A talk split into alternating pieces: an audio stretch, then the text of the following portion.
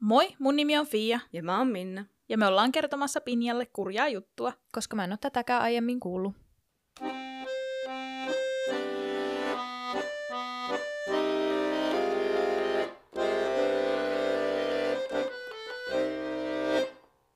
Ilmeisesti tänään on, on tiedossa mielenkiintoinen. Fia ainakin innoissa. Jep. Fia aina innoissa. Fia hyppi tasajalkaa tuolla ovella, että päästään äänittämään kohta. Joo, tämä on selvittämätön tapaus ja tätä on toivottu. Ja myös itse olen tätä toivonut. Mm-hmm. Mutta mennään suoraan kurjaan juttuun. Voi mua jännittää! Mulla siis oikeasti ihan sellainen tung tung tung tung tung tung tung. No niin. Oi, kuin ensi kertaa nauhoittaisi. Ihan oikeasti, mulle lähtee tuntokäsistä. Kohta mä pyöryn. Noniin, Onneksi sä oot istumassa. onneksi.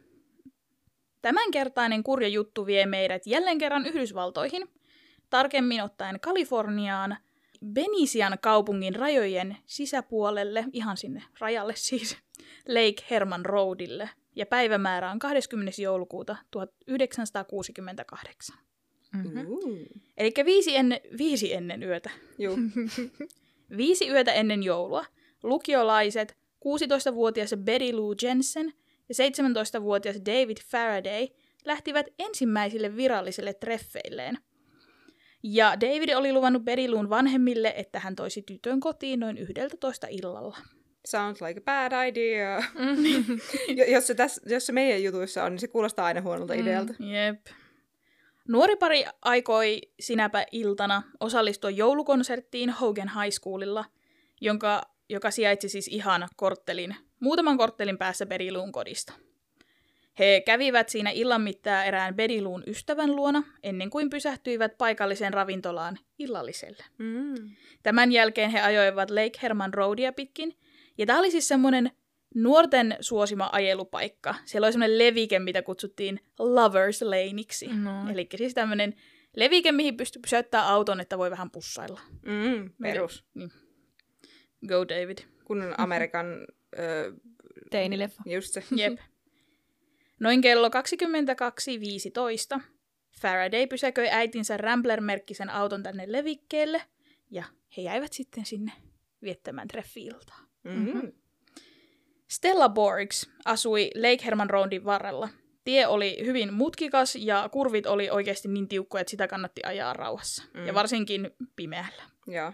Hän oli ollut matkalla hakemaan lähteistä poiketen joko lastaan tai las, lapsen lasta jostakin. Mm-hmm.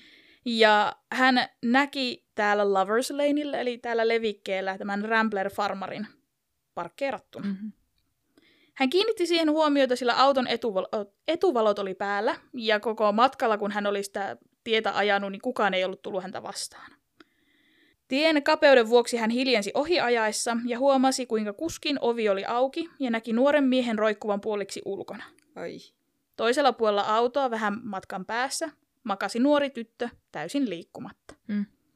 Stella painoi kaasun pohjaan ja ajoi suorinta tietä 10 minuutin päässä olevalle, olevalle Benisian, Benisian poliisilaitokselle hälyttääkseen apua. Sentään on niinku poliisiasemalle, että ei ole sille laittaa kaasun pohjaan, jos sille ei ole minun asia. Mm. Jep. Mutta silleen villi, että kun nykyään olisi ajatellut, että tietenkin pysähtyy mm. Mm. ja soittaa apua, on tehän 60-luvulla ollut puhelinta. Ei pysty Niin. jo. Niin, Puhelinta. Ei ollut ollenkaan puhelinta. niin siis kännyköitä. matkassa. Kyllä. Niin. No poliisit saapui paikalle 23.28, eli noin puoli 12. Ja todistivat järkyttävää näkyä. 16-vuotias Betty Lou Jensen makasi vatsallaan noin 10 metrin päässä autosta, ja hänen päästä, päästään vuoti verta. Mm. Poliisit yrittivät turhaan löytää pulssia, sillä tyttö oli kuollut jo veren hukkaan. Voi että. Myöhempi ruumiin avaus osoitti, että Beriluuta oli ammuttu takapäin viisi kertaa, ja luodit olivat lävistäneet hänen sydämensä, maksan ja oikeanpuoleisen munuaisen. Huhu. Tutkijat uskovat, että Berilu on yrittänyt paeta ampujaa, ja juostessaan pakoon häntä on ammuttu siis si- takapäin, ja siksi hän oli myös vähän kauempana autosta. Joo. Kuskin paikalla ollut David Faraday makasi nyt selällään auton vieressä.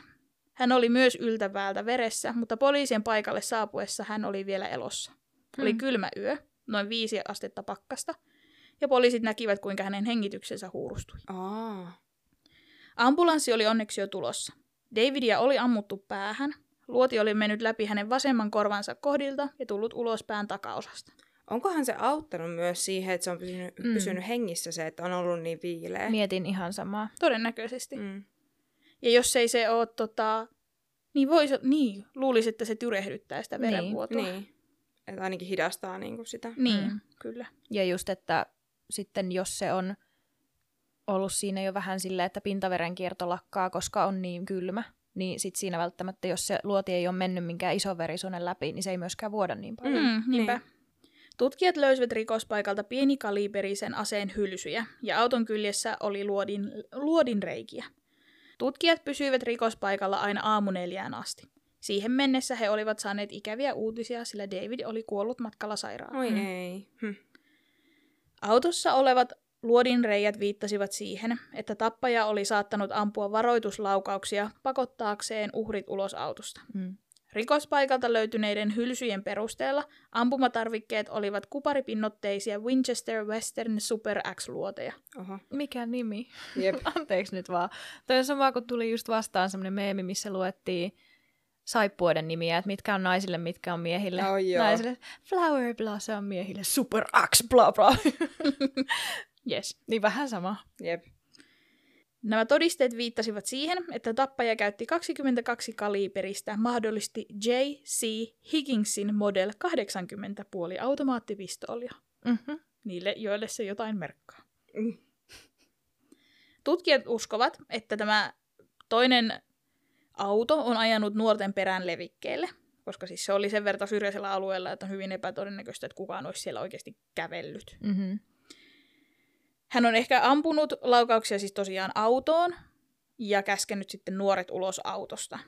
Tai jo missä järjestyksessä tahansa. Niin. Mutta näitä varoituslaukauksia on todennäköisesti siis ammuttu autoon. Tosi Mm. varoituslaukaus Joo. vai ampuu päin? Jep. Ensimmäisenä on ammutuksi tullut todennäköisesti David. Ja siinä kohtaa se Beri on tod- Berilu on todennäköisesti sitten paennut, jolloin hänet on sitten ammuttu. Mm. Niin. Seuraavana aamuna poliisit jututtivat Davidin ja Beriluun perheitä ja ystäviä. Beriluun ystävä kertoi, että hän oli nähnyt pariskunnan aiemmin sinä iltana, mutta hän ei ollut tiennyt, mitä he aikovat tehdä. Niin. Ja tämä niin kun rajas sen, että ne ei usko, että tätä pariskuntaa on varta vasten kukaan tietty ihminen valinnut, koska kukaan mm. ei tiennyt, mitä he aikoo tehdä tänä iltana. Niin. Niin. Niin, niin. Ilmeisesti ne oli vaan ollut silleen, no katsellaan mitä tehdään. Mm. Että ei ole kukaan voinut, että ne on siellä varmasti tähän ja tähän Niin, aikaan. niin. Joo. Suunnitelmat oli auki. Kyllä. Mm-hmm. Beriluun sisko kertoi, että hän itse epäilee Beriluun ex-poikaystävää, koska tämä oli ollut ilmeisesti tosi mustasukkainen suhteen aikana. Ja ero oli ollut riitaisa ja nythän Berilu on niin kuin ensitreffeillä. Mm. Joten kävisi Aivan. järkeä, että se voisi olla tämä ex-poikaystävä. Minkäs ikä siinä on nyt taas olikaan? 16-17. Joo. Mutta tällä pojalla oli siis pitävä alibi rikoksen Mhm. ajalle. Seuraava johtolanka tuli paikalliselta mieheltä, joka oli ajanut Lake Herman Roadilla sinä yönä. Hän kertoi puolestaan nähneensä levikkeellä kaksi autoa. Mm-hmm. Davidin Ramblerin ja tämmöisen keskikokoisen tumman auton, jonka yksityiskohtia hän ei pimeyden vuoksi voinut kertoa sen enempää. Niin, ja varsinkin jos ajaa vaan ohi. Mm. Siinä on kaksi autoa. Niin, Näinpä. nimenomaan. Ja silleen niin kuin, jos ei niissä ole mitään erityistä, Niin. niin, miksi sä kiinnittäisit mm-hmm. niihin mitenkään huomiota? Jep. No ja... aina noi silminnäkijä havainnot, Mm. niin kuin ollaan aikaisemminkin puhuttu, että ne on niin silleen, en, en mä niinku, Mm-hmm. että mä tiedän, että tuossa yhdellä levikkeellä on seissyt yksi, yksi auto niin kuin jo pari päivää, mm. mutta en mä tiedä mikä auto se on. mm, Mä tiedän, että se on tumma auto. Jep, mm. nimenomaan. Voi sanoa sen nimenomaan, että jos se olisi ihan jumalattoman suuri, niin voisi olla sellainen, että no, se on aika iso auto. Mm. Tai että Jep. jos se on tosi pieni, niin varmaan huomioisi, että no joo, se oli semmoinen kaksipaikkainen. Mm. Niin. Tai sitten jos olisi meidän isä asialla, niin osaisi sanoa vuoden ja malli. Ja... Niin, Niin, tai se, se Amber Hagermanin tapauksessa se ex-poliisi, Niin. kun Niin. sehän oli pistänyt kaikki mieleen Niin. siitä autosta. Kyllä, Ei itsellä kävisi pienet mm. mielessäkään. niinpä. Paitsi ehkä jos se olisi jotenkin itselleen mieluisa auto, Niin. sitten mä huomaisin. Niin. Tai se, kun sä tunnistit se mun vanha auto. Pinja entisessä, entinen auto oli siis sellainen, että se taka, öö, siis taka, siis, pakoputki pomppii. siis vaihdekeppipomppi, se oli hyvin huonossa kunnossa. Kyllä, mutta kun jos sä ajat sen perässä, Mm. niin sä näet, katsot, että toi näyttää vähän siltä autolta, ja sä katsot, kun se öö, pakoputki Mm. tekee semmoista boing, boing, boing. Hei, toi se Pinjan vanha auto. Oli myynyt. Niin. Voi mun moraukka. Mm. Olen Mutta hyvin se kulki. siis hyvä. muella ainakin. ja juuri, juuri tästä siis syystä hän ei ollut kiinnittänyt huomiota, koska hän Mm. niihin autoihin sen enempää, koska hän oli nimenomaan ajanut vaan ohi. Ja hän ei ollut nähnyt ihmisiä ollenkaan. Hän Niin, oli nähnyt kaksi aivan. käynnissä olevaa autoa. Joo. Hmm. Eli tässä kohtaa tämä ampuja on ollut vielä auton sisällä. Niin joo. Ja ajaksi hän epäili noin vartin yli 11. Okei. Aika lyhyt. Ja kun Stella, joka oli ajamassa ohi, hän ajoi 20 yli 11. Joo. Mm-hmm. Tosi Siellä. pieni Joo. aikaero. Jep. Eli todennäköisesti viiden minuutin sisään. Varmaan kun tämä mies on ajanut ohi, ampuja on noussut ylös, ampunut minun autonsa ja ajanut pois, koska kun Stella viiden minuutin päästä tuli, niin siinä ei ollut kuin yksi auto. Niin. Ja se Stellahan sanoi, että häntä vastaan ei ajanut kukaan. Mm. Eli se on ajanut häntä, häntä edellä samaan suuntaan ja sitten se Joo. ampuja on lähtenyt kans sinne suuntaan. Kyllä. Joo. Huhu. Mm. Kuukaudet kuluivat ja poliisi oli aivan umpikujassa. Kunnes reilu puoli vuotta myöhemmin tapahtui uusi murha, vain kuuden kilometrin päässä Lake Herman Roadilta. Okei. Okay. 4. heinäkuuta 1969 22-vuotias Darlene Elizabeth Ferrin ajoi 19-vuotiaan Michael Magoon kanssa syrjäiselle Blue Rock, Spring, Blue Rock Springin puiston parkkipaikalle. Mm-hmm. Tämäkin oli siis tämmöinen nuorten käyttämä kuherruuspaikka, Niin. syrjäinen puiston Mhm. parkkipaikka. Ja kun he ajoivat parkkiin, he jäivät viettämään sinne autoon aikaa. Darlene oli vitsailu sille treffikumppanilleen, joka heinäkuusta huolimatta oli pukenut monta monta kerrosta vaatetta päälle. Että miksi, miksi sulla on kesällä noin paljon vaatteita. Ja Michaelin omien sanojensa mukaan hän oli epävarma hintelästä ulkonäöstään ja halusi näyttää rotevammalta. Voi toista. Joten siksi hänellä oli hirveä Mm. kolmet housut ja kaksi paitaa, kun sillä oli. Mutta ihanaa, että se kertoo sen sitten Niin. niin. silleen, tota, miksi sulla on kolme paitaa päällekkäin ja kolmet housut silleen? No. No kun mä olin vähän epävarma itsestäni, just Stressas. silleen, Mm. sä kerrot sen kuin, niin kuin silleen, että mikä logiikka? Mm. Mm. Mutta siis ihanaa, ehkä se kertoo. että se ei, niinku, se ei huomaa sitä. Niin. Sitten se on silleen, no, silleen, no, mä halusin näyttää hyvältä sulle. Niin Mm. sitähän se on niinku söpöä. Niin. Eikä yhtään outoa. Sovitaan vaikka niin. No, keskustelun lomassa he huomasivat takaa lähestyvän auton etuvalot ja pian auto ajoikin heidän vierelleen. Joku nousi autosta ja osoitti Darlenia ja Michaelia taskulampulla, kävellen siihen apukuskin puolelle. No nuoret olettiin, että tämä on varmaan poliisi, koska kuka muu tulee ikkunaan taskulampun kanssa Niin. yöllä kuin poliisi. Niin, niinpä. Joten apukuskin paikalla istunut Michael avasi auton ikkunan ja ennen kuin hän kerkesi suutaan avata, taskulampua pidellyt mies ampui heitä yhdeksän millisellä Luger-pistoolilla. Ai ai. Hän ampui ja osui molempiin ja käveli sitten takaisin autolle. Hmm. Michael päästi, päästi jonkun äänähdyksen tai huudahduksen tässä sitten, kun se mies oli lähtenyt kävelemään poispäin. Joten mies oli kääntynyt takaisin, ampunut uudemman kerran ja taas palannut autolle. Just joo. Huolimatta taskulampulla sokaistamisesta, Michael oli nähnyt vilahduksen ampujan kasvoista. Ahaa. Alueen lähistöllä oli onneksi useampi ihminen, jotka olivat kuulleet nämä aseen laukaukset. Mm-hmm. Ja hälyttivät sitten heti poliisin paikalle. Niin. Ja poliisi saapuikin sinne kymmentä yli puolen yön. Konstaapeli Hoffman oli ensimmäisenä paikalla ja huomasi Darlenen, Darlenein ruskean Chevroletin parkissa siellä. Autossa oli edelleen valot päällä ja sieltä kuului myös hiljainen popmusiikki, koska radiokin oli edelleen päällä. Niin. Michael makasi selällään auton etuoven vieressä ja konstaapelin nähdessään hän alkoi viittoa saadakseen apua ja yski verta. Michaelia oli ammuttu rintaan, kaulaan ja vasempaan jalkaan. Auton sisällä istui kuskin paikalla Darlene. Häntä oli ammuttu kahdesti käteen ja kertaalleen kylkeen, ja nyt hän makasi lyyhistyneenä niin kuin auton ovea vasten. Mutta siis mitä se on yrittänyt? Se ampui noin läheltä ja ne on elossa. Tai siis no, se on ampunut noin huonosti. Mm. Mitä ihmettä? Se ajattelee, että kun ampuu, niin siihen kuolee. Niin, mutta siis aivan käsittämätöntä. Joo, Onneksi. Onneksi. Siis kyllä, mutta siis mitä? kato, ei ky- kyllä se harjoitus tekee mestarin. Ehkä No, hän näköjään. sitten Älkää harjoitelko. Ambulanssia odotellessa paikalle saapunut toinen poliisi koitti kysellä Michaelilta, mitä oli tapahtunut. Hän pystyi juuri ja juuri puhumaan ja kertoi, että oli nähnyt valkoihoisen miehen ja ruskean auton. Mm.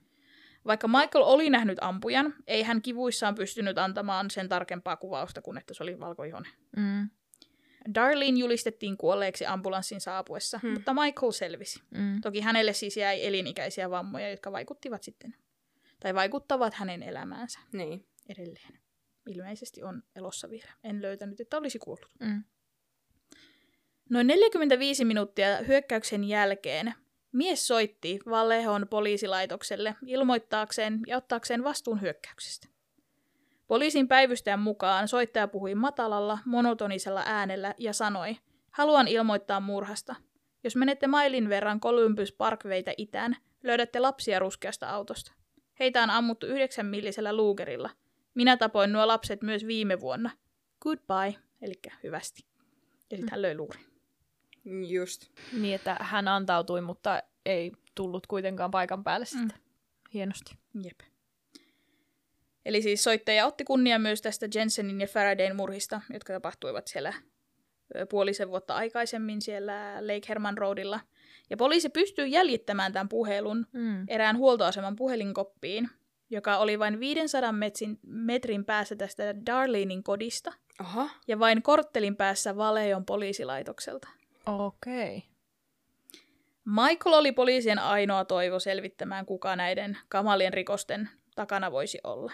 Kun hän selvisi lukuisista leikkauksista, hän kertoi poliisille illan tapahtumia. Hän kertoi, että Darlene oli ottanut hänet kotoaan kyytiin puoli 12 illalla. Syy, miksi he tapasivat myöhään illalla tällaisella hiljaisella pimeällä alueella, oli se, että heidän piti olla varovaisia. Darlene oli naimisissa. Aha. Mhm. Darlenein oli tarkoitus kertoa Michaelille jotain, ja he halusivat paikan, jossa he saisivat keskustella rauhassa, että kukaan ei häiritsisi. Toki. Niin. Mm. Luulen, että oli tehty muutakin kuin Juteltu. ihan vain juteltu. Niin. Siinä juttelun lomassa. Niin. Tai oli ainakin suunnitelmana tehdä. Niin. Niin voisi kuvitella. Michaelin kertomuksen mukaan puiston parkkipaikalla oli kolme muutakin autoa, kun he ajoivat sinne, mutta nämä sitten lähti niin kuin aikanaan pois.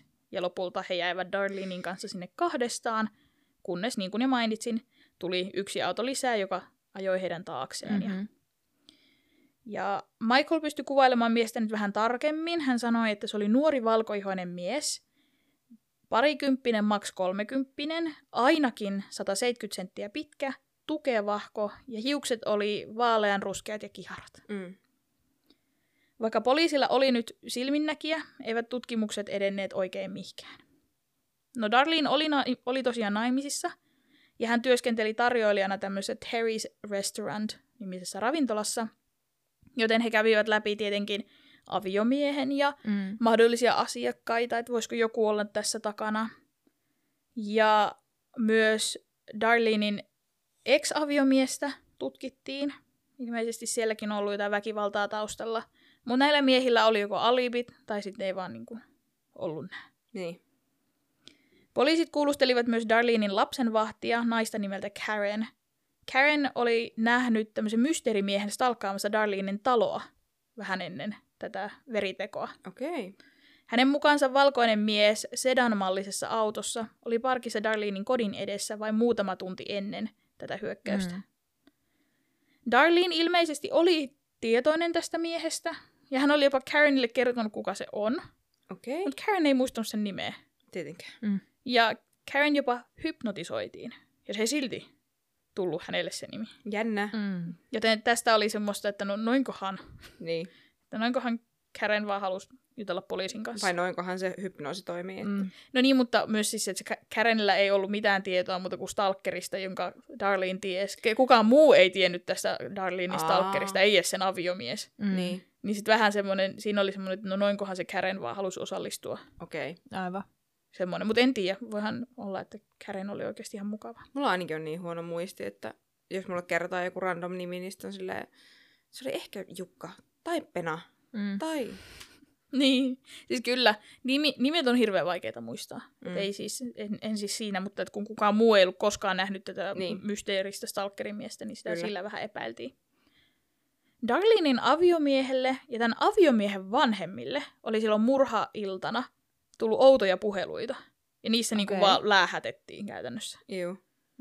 Mutta poliisi ei näistä puheluista saanut sen enempää irti. Ne ei pystynyt jäljittämään niitä. Ne oli niin lyhyitä. Ja sitten koska eihän niillä, niinku, ei vaan, se oli vaan semmoinen, että olipas rikosta. Niin. Miten se sitten, kun se kertoi kuitenkin, millä aseella mm. oli ampunut, niin onko 60-luvulla vielä jäljitetty niitä niin tehokkaasti, että sen avulla olisi voitu jotain tehdä? Ei, ei pystytty. Joo. Mä veikkaan, no Niin itse, ase. niin, joko tämä, tai sitten ei vaan ole Niin. niin. ollut rekisteriä vielä Joo. Silloin. Mutta se, tämä tapaus oli vähän niin kuin taas tässä. Joo. Elokuun ensimmäisenä päivänä 1600... 1600. No niin, nyt hypättiin. Silloin ei kyllä ollut rekisteri. Mennään vähän ajassa taas. 1969. no niin. Kolme sanomalehteä, Valeo Times Herald, San, Fra- San Francisco Chronicle ja San Francisco Examiner saivat kolme kirjettä, kukin siis omansa, mm-hmm. joiden väitettiin olevan murhaajan laatimia. Lähes identtiset kirjeet ottivat kunnian Lake Herman Roadilla ja Blue Rock Springsin puistossa tapahtuneista ampumisista. Kirjeessä hän antoi todisteeksi asioita, joita ei oltu kerrottu julkisesti, kuten että minkä merkkisiä luoteja hän käytti ja kuinka monta kertaa uhreja ammuttiin. Jokainen kirje sisälsi myös kolmanneksen 408 symbolin salakirjoituksesta, jonka tappaja vaati, ja anteeksi, jonka tappaja väitti sisältävän tiedon hänen henkilöllisyydestään. Mm-hmm. Eli se lähetti kolmannesosan joka lehdelle. Joo. Tappaja vaati, että salakirjoitus painettaisiin kunkin lehden etusivulle tiettyyn päivään mennessä, tai hän, lainaus, kiertelisi koko viikonlopun tappaen yöllä yksinäisiä ihmisiä ja siirtyisi sitten tappamaan uudelleen, kunnes päättyisi viikonlopun aikana tappamaan kymmeniä ihmisiä. Just. Aivan. Uhkauksen jälkeen kirjeet oli allekirjoitettu tähtäintä muistuttavalla symbolilla, eli siis semmoinen ympyrä, minkä sisällä Mm. oli risti.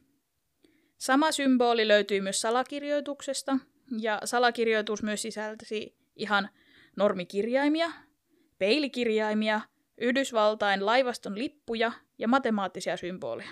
Jaha.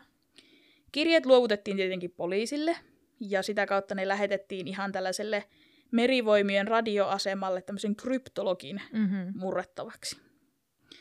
No, nämä lehdet ei tehnyt ihan työtä käskettyä. Ensinnäkin ne ei halunnut, että tämmöinen tappaja voi pompotella niitä. Mm-hmm. Mutta toiseksi ne myös vähän pelkäs sitä, että jos ne ei tee niin kuin se käskee, niin jos se sitten tappaa ihmisiä ja kaikki on silleen, että nämä on lehtien vika, niin, Niin. ne oli vähän silleen, että mitä me tehdään. Niin. Niin ne julkaisi niitä sitten silleen vähän sinne päin. Mm-hmm. Esimerkiksi yksi lehti julkaisi sen sivulla neljä, eikä Mm. mm. etusivulla. Yksi lehti julkaisi sen päivän myöhässä, Mhm. kun sillä oli se deadline siinä. Mm. Mutta kaikki lopulta siis julkaisi, julkaisi nämä salakirjoitukset.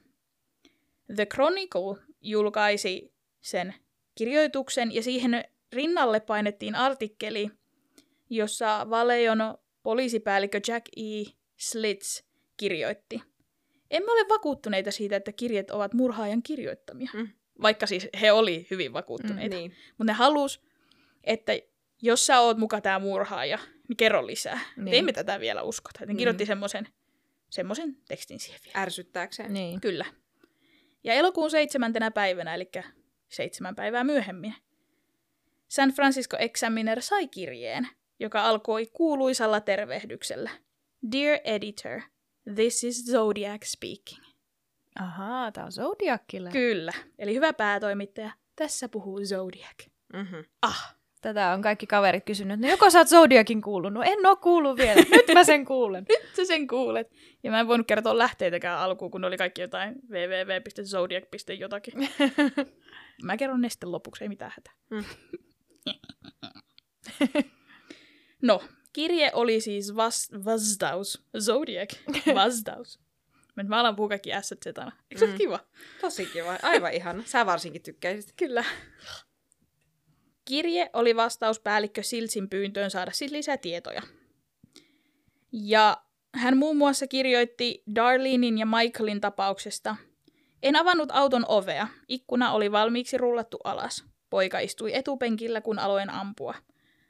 Kun ammuin ensimmäisen laukauksen hänen päähänsä, hän hyppäsi samalla taaksepäin ja pilasi tähtäykseni. Hm, Tämä selittää sen. miksi se ampui huonosti. Just. Just joo. Pilas tähtäyksen. Niin. Hän ei kato voi uudelleen sitten asettua. Hän on ottanut sen ampuma-asennon, niin nyt se on tähtäyspilalla. Niin. Seli, seli. Miksi Oh. liikutte? Ampuisi jotain purkkeja, ne ei liiku. Niin. Se on varmaan reenannut niille ja sitten se on kato ollut siinä puoli tuntia asemissa. Niin, ja... Ja sitten se meni pilalle. niin tuulettomana päivänä. Niin. Hän päätyi takapenkille ja sitten takapenkin lattialle, jossa hän sätki niin rajusti jaloillaan, että ammuin häntä polveen.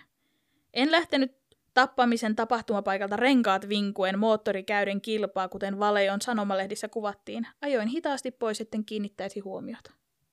Just. Niin. Hän on olevinaan hyvin fiksu. Kyllä. Hän myös kertoi, että oli onnistunut ampumaan yön pimeässä, koska oli teipannut aseeseensa taskulampun. Koska tätä oli jotkut miettinyt, että miten hän se on nähnyt siellä. Et miten se on pitänyt taskulampua ja asetta. No mutta poliisithan tekee niin all the time. No ei vissiin 60-luvun Kaliforniassa. Niin, jos se, siis kun se ase on ollut kuitenkin iso ase, eikä se on ollut niinku... Miten pistooli? Niin. Ai, se oli pistooli? Joo. Aa. No sitten. Sitten se ei ole iso ase. No näissä kirjeissä oli tosi paljon kirjoitusvirheitä, mutta tutkijat uskovat sen olleen niin kuin, tarkoituksellista. Sillä näin Zodiac pystyi peittämään tämän normaalin kirjoitustapansa ja mahdollisesti koulutustasonsa. Mutta kirjeestä saatiin kaksi sormenjälkeä ja pystyttiin selvittämään, että paperina oli Woolworth-merkkistä Fifth Avenue-paperia. Asetta emme pysty jäljittämään, mutta paperi oli tällä. Terveisin. Kalifornian poliisilaitos. No jep. Okei, okay. ehkä se on helpompi. En tiedä. No niillä on se paperi, niillä ei ollut sitä asetta. Niin, mutta hän on kertonut, mitä asetta hän käytti. Niin. No joo. Seuraavana päivänä, 8.8. pariskunta Kalifornian Salinasta pystyivät ratkaisemaan koodin, ja he soittivat lehdelle. Don ja Betty Hardin, kaksi tavallista palapelien ystävää, olivat viettäneet edellisinä päivinä arviolta 29 tuntia Hmm. arvoituksen ratkaisemiseen. Ne olisi varmaan tykännyt pakohuoneesta, Niin. jos silloin olisi vielä ollut pakohuoneita. Tämä oli semmoinen 60-luvun pakohuone. Niinpä. Palapelien ystävät. Mm. Kyllä. Eli jotain oikeasti niin kuin, to, e, mä luulen, että on tehty muutakin kuin palapelejä, Niin. jos pystyy ratkaisemaan Niin. koodin. Niin, nimenomaan. Heidän strategiansa avain oli etsiä sanaa kill, eli tappaa. Mm-hmm. Ja he etsivät lausetta I like killing, koska ne ajatteli, että tämmöinen sekopää haluaisi kirjoittaa, että mä tykkään tappaa. Mm. Ja he sattumalta oli oikeassa, Oho. sillä kirjeessä luki näin. Tykkään tappaa ihmisiä, koska se on hauskaa. Se on hauskempaa kuin tappaa villiä riistaa metsässä, koska ihminen on kaikkein vaarallisin eläimistä tappaa. Jokin antaa minulle kaikkein jännittävin kokemus. Se on parempi kuin saada kiihottua tytön kanssa. Paras osa sitä on se, että kun kuolen, synnyn uudelleen paratiisissa ja kaikki, jotka olen tappanut, tulevat orikseni. En anna sinulle nimeäni, koska yrität hidastaa tai katkaista orjeni keräilyn tuon puoleista elämää varten. Ebeoriete mehetepepeti. Anteeksi, mikä uskonto näin menee? No, Zodiac. Zodiacin. ah, okei. Okay. Tämä on kultti. Mm. Yhden, Yhden- yhden miehen kultti. Mm. No käännös kuulosti ehkä vähän hassulta, Mm. mutta siis tämä on käännetty täysin. Minäkin käänsin sen sanasta sanaan ja hänellä oli niin paljon kieliopillisia grammaarivirheitä siellä, niin mä ajattelin, että mä en käännä niitä niin kuin Mm. normilauseiksi, vaan näin. Ja 18 viimeistä kirjaa täällä ebeorete piti, niin sille ei ole joko merkitystä tai sitä ei ole pystytty Niin, niin. ratkaisemaan. Että se on vielä eri koodilla. Mutta ne epäilee, että kun ne pystyy löytämään nuo kirjaimet siihen kohtaan, että se on vaan laittanut sinne loppuun jotain bullshittia Niinpä. hämätäkseen. Tosi hyvä hämäys. Silleen kaikki muu makes Joo. perfect sense, paitsi sitten ne, se viimeinen lause. Niin, että eikö olisi kannattanut ensimmäiset kolme riviä tehdä tommosta, niin sitten ne luovuttaa kesken, että no ei tämä ollut ratkaisu siihen koodiin, kun ei näistä tuu sanoja. Hän ei Niin. onneksi ollut niin, Nehän ei... Mm, tässä kohtaa niin fiksu. niin. No kirjeistä kävi siis ilmi, että tämä ihmisten surmaaminen, poliisille soittelu, kirjeiden lähettely on kaikki vaan sitä, että hän haluaa nimeä. Mm-hmm. Mm. Hän haluaa kuuluisuutta. Kyllä. Ja ikävä kyllä, elokuun kahdeksantena päivänä, samana päivänä kun tämä koodi purettiin, niin hänen valokeilansa varastettiin. Oh, no. Tuona päivänä Mansonin perheen kultti murhasi vii- viisi ihmistä, mukaan lukien raskaana olleen Sharon Tatein. Oi Mm. Ja tottahan, joo, on surullista, että on näitä teinejä ammuttu, mutta kun ne oli ammat, ammuttu jo aikaisin. Mm. Et nyt hän on ollut lehdissä vaan siksi, että kun hän on Mhm. lähettänyt kirjeitä, Niin nyt kun Manson tekee jotain näin suurta, niin se oli etusivuilla. Aivan. Se oli vaan kaikki, mistä puhuttiin. Jep. Ei kukaan enää muistanut mm. tämmöistä Zodiakin tyhmää koodia. Niin. Ja se jos joku harmitti. Siis kun sä sanoit, että valokeila varastettiin, niin mulle tuli vaan Peter Pan mieleen, että Mm. siltä hävisi se varjo. Oh! Mä en ole selkeästi katsonut Peter Pania. No joo. Ja tähän, tämän tiimoilla, kun puhutaan Zodiacista, niin minäkin haluan varastaa hänen valokeilansa. Sillä eh, aivan juuri ikää tuli tieto, että Leslie Van Houten, yksi näistä Mansonin tytöistä, vapautui vankilasta ehdonalaiseen heinäkuun 11. päivä. Okei. Okay. Ihan siis tässä männä viikoilla. Joo. Hän on nyt 73-vuotias ja istui vankilassa 53 vuotta. Mm. Sorry Zodiac. Niinpä. Mutta joo, Sorry, not sorry. Jep. Mutta tästä harmituksestaan johtuen, tai ainakin uskotaan, että ehkä juuri sen innoittamana, hän iski uudelleen. Mm. Iltapäivällä 27. syyskuuta Pacific Union Collegein opiskelijat, 20-vuotias Brian Hartnell ja 22-vuotias Cecilia Shepard, olivat piknikillä Lake Berryessä. Berryessä. Inhoon näitä taivutuksia. Mm-hmm. Ja he olivat sille aika extempore lähteneet tänne piknikkireissulleen. Ilmeisesti he olivat siis ennen seurustelleet, sittemmin eronneet, ja päättänyt viettää yhdessä aikaa ihan vaan ystävinä. Hmm. Ja he makoilivat matolla ison tammen varjossa ja nauttivat kesän viimeisistä lämmöistä. Cecilia oli huomannut, että joku liikku siellä puiden takana. Ja oli sanonut sille Brianille, koska hän oli vähän peloissa, että hän näki, että joku mustiin pukeutunut liikku siellä puskassa. Ja Brian puolestaan oletti, että joku on siellä vaan puskapissillä, koska siellä rannalla ei ollut mitään fasiliteetteja. Ja siellä oli kuitenkin muitakin yleisesti ottaen hengailemassa, että se ei ollut mikään puska, vaan Niin. ihan semmoinen ranta. Mhm. Että ehkä siellä on vain joku toinen retkeilijä. Kuitenkin pian Cecilia hätääntyi uudelleen, kun hän näki kummallisesti pukeutuneen miehen pitelevän pistoolia ja lähestyvän heitä. Miehellä oli yllään musta huppu, sellainen mikä peitti hänen kasvonsa, ja laskeutui hartioille. Vähän semmoinen niin kuin pyöveleillä, ainakin Disney Robin Hoodissa. Aivan. Niin, niin. Jota heti tiedätte. Joo, joo. Mm. Mä tässä kohtaa mä vähän googlailin Disney Robin Hood, että oli hänellä varmasti semmoista. Ei ole kerännyt sitä kahtele, kun kattelee vaan Robin Hoodia. Totta. Mutta piti, niin, piti tarkistaa. Mutta niillä oli itse asiassa vähän erilaiset huput. Mutta tiedätte, mitä mä tarkoitan? Joo. Semmoinen tuli tähän rinnalle asti, Joo. semmoinen Semmoinen, ruokalappu. semmoinen hölmönpituinen. Mm. Juu, semmoinen. Ja siinä rintaosassa sitä huppua oli se tähtäin symboli, Oho. mikä nyt tiedämme olevan Zodiacin symboli. Hän on larppaamaan. Kyllä. Selvästi. No Brian ja Cecilia eivät tätä merkkiä tunnistaneet, koska jos he olisivat tiet- lukeneet vaikka lehdistä, että tämmöinen Zodiac-tyyppi tappaa, niin varmaan tässä kohtaa olisi lähtenyt juosten karkuun. Mutta mä en tiedä, että yhdistäisikö. Niin kuin tuommoisessa tilanteessa niin kuin silleen, että, niin, ei että jos ei ole eilen sitä lukenut. Niin, nimenomaan, jollei niinku oikeasti tiedä asiasta. Mutta he vaan siis oikeasti ajattelivat, että onpa hölpöisesti pukeutunut mies. Niin. Mm-hmm. Mies oli iso, lähes 180 senttiä pitkä ja hyvin tukeva rakenteinen. Hänen koko jo itsessään oli niinku pelottava, Mm. mm. varsinkin kun kävelee aseen kanssa, mutta saatika sitten vielä tämmöinen hölmö keskiaikainen pyövelipuku päällä. Niin se oli niinku tosi uhkaava näky. Mm. Mm. Niin.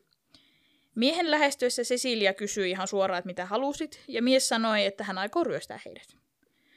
Heillä ei ollut mitään ryöstettävää oikeastaan. Et retki oli oikeasti tehty niin, silleen niin kuin, Extempore. kyllä, että niillä ei ollut edes niin kuin mitään evästä. Et he makas siellä matolla ja jutteli. Mm. Öö, Brianilla oli 75 senttiä, Aha. ja hän ojen sinne sille miehelle. Ja, mutta se ei haitannut, se mies oli todennut vaan, että joka sentti auttaa. Jaha. Ja hän oli kertonut, että hän on karannut vanki vankilasta, joko Coloradosta tai Montanasta. Tämä siis sillä, että tämä Brian ei enää muistanut jompikumpi. Ja hän kertoi, että hän oli tappanut vartijan ja varastanut tämän vartijan auton. Mutta nyt hän tarvitsi rahaa ja toisen auton päästäkseen Meksikoon, koska tämä varastettu auto oli liian kuuma. Ei sillä kannata Meksikoon lähteä. Mutta tarkoittaako se liian kuuma siis sitä, että, että se saadaan niinku kiinni helposti? Ei kun se oli kirjaimellistä It's too hot in there. Aa. Et Kun mä siellä... mietin, että, että onko se niin kuin too hot, Ei, että onko se niin kuin poliisi, poliisi etsii nimenomaan sitä autoa. ei ollut. Okay. vaan että niin, siis... Et Siellä ei- oli liian kuuma siellä Niin. autossa. Joo, Jep. Tai niin Brian kertoi. aivan. Tiedä, vaikka se olisi sanonutkin silleen, että too Niin. hot. Ja sitten Brian on se, mutta Se kun sulla on liian kuuma, niin sä haluat mun. Joo. se ei ole ymmärtänyt slangia. Tai sitten Zodiac ei ymmärtänyt slangia, ja se on kuullut, että puhutaan, että autot on too hot. Ja sitten se on silleen, että because I feel too hot inside the car. Mm. Niin. Who knows? No Brian sitten sanoi tälle miehelle, että hän voi kirjoittaa vaikka shekin, että kun hänelle ei oikeasti ole enempää rahaa nyt. Ja, ja että alan etsimään mun auton avaimia. Et ne ei ollut siinä matolla hänen vieressä, ja tossahan tilanteessa tietenkin avaimet on hukkunut. Niin. Aina kun Mhm. avaimia tarvii, niin ne on jossain kassin pohjalla. Mm. Niinpä. Hän sitten alkoi kaivaa ja etsiä niitä avaimia. Ja tämä tappaja oli tuonut mukanaan valmiiksi leikattuja muovisen pyykkinarun pätkiä. Ja kun hän kyllästyi odottamaan näitä auton avaimia, niin hän käski Cecilian sitomaan Brianin, ennen kuin sitten itse sitoi Cecilian. Aivan. Tappaja vielä tarkisti ja kiristi Brianin siteet, havaittuaan, että Cecilia oli laittanut ne aika löysästi kiinni.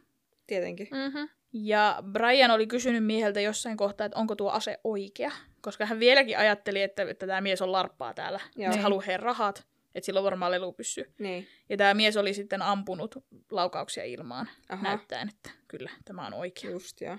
Tosi fiksua. Ne on jossain julkisella rannalla ja hän rupeaa ammuskelemaan ihan vaan, että näyttää, että joo, on tää ase. Niin nimenomaan. Niinpä. No tässä kohtaa hän on sitonut ne ihmiset ja osoittanut, että aseensa on oikea. Kuitenkin nyt nuorten oltuna sidottuna hän veti vyöltään esiin 30-senttisen veitsen ja sanomatta mitään iski Briania selkään. Mm-hmm. Just. Ja selkää. Mm. Ja ne on sidottuna. Jo se Mikä teki, luusari. se teki ilmeisesti sen hog time. Mä en löyä sille koskaan suomenkielistä käännöstä. Eli siis se, että sitoo kädet selän taakse ja jalat ja sitoo ne vielä yhteen. Mm, kyllä. Mm. Mutta kun sille ei löydy suomenkielistä käännöstä, Joo. niin en kirjoittanut sitä tänne, mutta nyt mä selitin sen tässä joka tapauksessa. Mm. Mm-hmm. Mutta joo, että ne makas niinku vatsallaan molemmat Joo. siinä. Hän iski kuusi kertaa Briania ja siirtyi sitten Cecilian kimppuun. Häntä mies iski yli kymmenen kertaa ja jätti sitten heidät makaamaan sinne nurmelle verta vuotavina. Miten maagisesti aina naiselle käy pahemmin? Jännä. Niinpä. Brian makasi aloillaan odottaen, että mies oli poistunut, jonka jälkeen hän yritti saada sidoksia pois. He kuulivat ohiajavia veneitä ja yrittivät huutaa apua. Cecilia oli tosi huonossa kunnossa, mm. mutta he olivat molemmat vielä tässä kohtaa elossa. Viimeisillä ponnistuksillaan hän sai autettua Brianin kädet vapaaksi, ja kun Brian sitten pääsi Mm. näistä sidoksista pois, hän nousi viimeisillä voimillaan ylös hakeakseen apua, mutta paikalle oli jo tulossa puistonvartija Dennis Land, joka oli hälytetty niiden veneilijöiden toimesta paikalle. Okei, että ne veneet oli huomannut. Joo, kuitenkin. kyllä. Ja sitten paikalle hälytettiin poliisi ja ambulanssi. Rikospaikkaa tutkivat poliisit huomasivat, että Brianin auton kylkeen oli jätetty viesti, joka alkoi tällä tähtäinsymbolilla. Ja sitten siinä alla luki Valeo 12-20-68,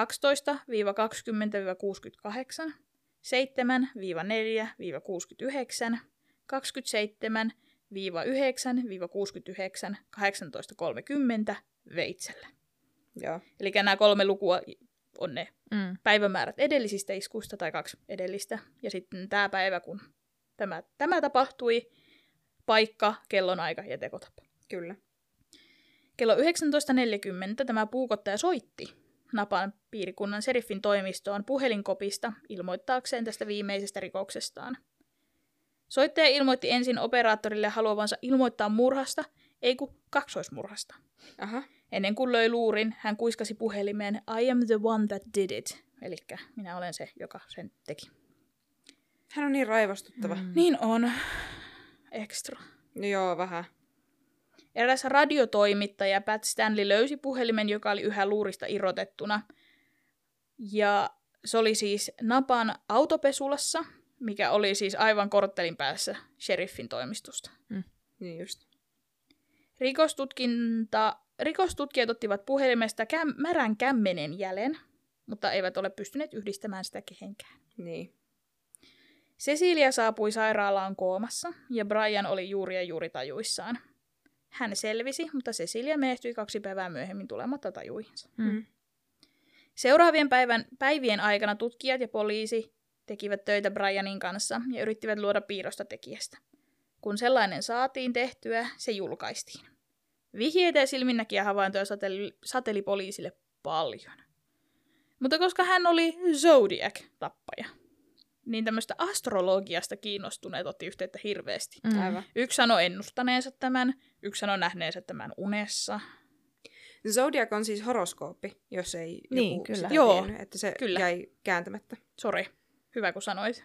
Mut joo, niin sitten tällaiset niin kun, sille on joku semmoinen julma sana, kun tämmöiset, kun mä menin sanoa, että huuhaa uskojat, koska mä en usko horoskooppeihin, anteeksi heille, jotka uskoo.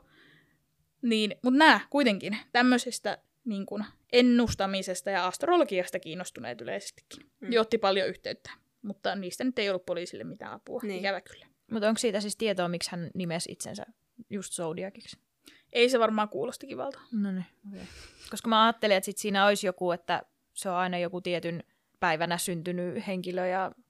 No yksi, yksi sellainen, no mä menen niihin, että kuka. Joo. mahdollisesti voi olla Zodiac, niin yhdellä heistä vai kahdellakin jopa heistä oli ainakin Zodiac-merkkinen kello. Ja ilmeisesti Aa. siinä kellossa on myös semmoinen ristiympyrälogo, vähän niin kuin tähtäin. Niin, että se on niinku Hirosin Sailar. Ei, ilmeisesti. Mä en ole koskaan Hirossia kattonut. Se on joten- Sailar-merkkinen kello, josta se ottaa itselleen sen murhaajan nimen. No niin, eli todennäköisesti. Tai no siis tää on ollut kyllä ennen Hirosia, mutta Hirous on näköjään Niin. inspired Voi, by. niin, Mm. mm. että, mutta ilmeisesti, koska kukaan ei tiedä, kuka Mm. Zodiac on, niin ei tietenkään tiedetä, miksi tämä nimi. Niin. Mutta että yksi teoria on tämä. Mm. Joo. Kaksi viikkoa myöhemmin, lokakuun 11. päivänä, Zodiac iski jälleen. Paul Stein, 29-vuotias tohtoriopiskelija. Onko se, miksi sitä kutsutaan? Just se. Joo. Kun mä yritin miettiä, että mikä niinku, oli vaan niinku P, PhD HD. student, Mm. ja sitten missään ei lukenut muuta kuin, että niinku PhD-opiskelija. Sitten mä silleen, mutta sehän on niinku tohtori. Mm. Miten se suomeksi sanotaan? Että tohtoriopiskelija, tohtorisopiskelija. Niin, kyllä sillä mun mielestä on joku toinenkin sana, mutta siis niinku se, sen ymmärtää kyllä tuosta. Kyllä, koska mä en saanut selville, että mitä hän niin kuin opiskeli, muuta Mm. kuin että hän oli Tohtorihan teki. Mm. tohtoria, tohtoriksi itseään luki. Mutta hän työskenteli öisin taksikuskina, rahoittaakseen varmaan opintonsa, niin hän aloitti vuoronsa yhdeksän aikaa illalla. Puoli tuntia vuoronsa aloituksen jälkeen hän nappasi kyytiin asiakkaan. Stein ajoi sitten kohti Washingtonin ja Maplein kulmaa, kun hän merkitsi pää- ja siis tämän paikan hän merkitsi päämääräksi siihen matkapäiväkirjaansa. Ei tiedetä miksi, mutta sen sijaan Stein oli pysähtynyt korttelin verran vielä eteenpäin. Mm-hmm. Hän ei jäänyt siihen risteykseen. Okay. Ja taksi pysähtyi siis Washingtonin ja Cherry Streetin kulmaan noin kello 22, eli kymmeneltä illalla. Mm-hmm. Kolme teini-ikäistä, jotka oli siinä risteyksessä asuivat, näkivät ikkunasta, mitä tapahtui. Taksi oli parkissa ja etupenkille istui valkoinen mies, jolla oli lyhyt sotilasmalliin leikattu tukka. Hän oli tukeva rakenteinen, tummiin pukeutunut ja hänellä oli tummat, paksusankaiset lasit. Hänen sylissään makasi verinen taksinkuljettaja Paul Stein. Hmm. Tämä asiakas oli ampunut Steinia tämän pysäytettyä taksinsa, jonka jälkeen hän repäisi Steinin paidan helmasta palasen. Hän pyyhki koelauta ja rattia ilmeisesti mahdollisten sormenjälkien vuoksi ja poistui sitten paikalta kävellen. Heti kun nämä teinit oli nähnyt, mitä tapahtui, niin ne oli soittanut poliisille jo siinä Mm-hmm. saman tien, ja heitä sitten kuulusteltiin heti miten, että mitä ne näki. Jostain syystä tämän ilmoituksen saanut poliisi, kun hän hälytti sitten apujoukkoja, niin kertoi, että ampuja on tummaihoinen. Just joo. Ah. Syytä tälle ei tiedetä. Rasismi. Mm. Niin, siis kyllä. Mutta he sanoivat, että en mä tiedä, mikä se kannus siinä tuli. Mitä jos vaikka, jos kuulet, koska ne on sanonut tummat vaatteet, Mm. mm. jos mukaan oot oikeasti kuullut väärin, niin double check. Mm. Nimenomaan. No, koska nyt poliisi etsi sieltä kortteleista tukevaa tummaihoista miestä, ja tämä Zodiac käveli vaan Mm. Mm. autua onnellisesti ympäri katuja Niinpä. jäämättä kiinni. Toi on ihan uskomatonta. Ajoneuvosta otettiin talteen verisiä sormenjälkiä, jotka oli mahdollisesti tämän epäilyn. Ja poliisin asiakirjojen mukaan sieltä löytyi myös koon seitsemän mustat miesten nahkahanskat. Okei, sillä on ollut hanskat ja se ei ole pitänyt niitä kuitenkaan. No kun on ollut kuuma. Just. Taas oli liian kuuma auto. Niin, nimenomaan. Oo, voi toista. Kun partiopoliisi Donald Folk ja Eric Zelms hetkeä myöhemmin havaitsivat valkoisen miehen kävelevän itään Jackson Streetiltä, Häntä ei pysäytetty eikä kuulusteltu. Niinpä. Hienosti. Konstaapelit saivat kuitenkin nähdä hänet hyvin tarkkaan. Kun epäil, epäilyn oikeat tuntomerkit sitten lopulta Mhm. mm-hmm. lähetettiin, korjattu versio, niin nämä konstaapelit tajusivat, että he itse asiassa taisi nähdä sen tekijä. No Niinpä. vittu. Mutta alue, jossa mies oli havaittu, tutkittiin tuloksetta. Uskomaton mon- munaus. Niin. Siis aivan älytöntä. Et se ei ole vaan LAPD, se on vaan California Niin. PD. Ah. Sori vaan. Mutta sieltä ihme meininkiä. Niin älytöntä. Se olisi voinut jäädä kiinni tuossa vaiheessa. Niin, Ja nyt se ei ole koskaan jäänyt kiinni. jep. Lokakuun 14. päivänä Chronicle sai Zodiacilta toisen kirjeen, joka tällä kertaa sisälsi Paul Steinin paidan helman palasen. Ah, niin se ei jättänyt sitä sinne paikalle. Ei. Hän lähetti sen todisteena, että hän on se murhaaja. Kirje sisälsi myös uhkauksen koululaisten ampumisesta Hmm. koulubussissa. Zodiac kirjoitti, että ammun vaan eturenkaan ja sitten ne lapset, jotka lentää bussista ulos. Just joo. Lokakuun 20. päivänä kello 14 joku, joka väitti olevansa Zodiac, soitti Oaklandin poliisilaitokselle ja vaati, että jompikumpi kahdesta tunnetusta lakimiehestä, Ashley Bailey tai Melvin Belli, esiintyisi tämmöisessä San Franciscon aamukeskusteluohjelmassa. Ja tämä Bailey ei ollut käytettävissä, joten tämä Melvin Belli esiintyi sitten ohjelmassa. Ohjelman juontaja Dunbar vetosi katsojiin, jotta he pitäisi kaikki linjat auki. Ja 49 minuuttia ohjelman mentyä, tai niin kuin ohjelman alkamisesta, puhelu tuli. Joku, joka väitti olevansa Zodiac, soitti itse asiassa useita kertoja, itse asiassa sen kolmen tunnin aikana jopa 30 kertaa. Mm. Mhm. Aha. Hän selitti, että hän soittaa vain lyhyitä puheluita, että poliisi ei voi selvittää, mistä puhelut tulee. Ja tämä asianajaja Belli pyysi tota, soittajalta semmoista vähemmän pahaenteistä nimeä, kun Zodiac kuulostaa pelottavalta. Niin hän oli sanonut, että well, call me Sam. Eli sama. On nyt sitten täällä linjan toisella puolella.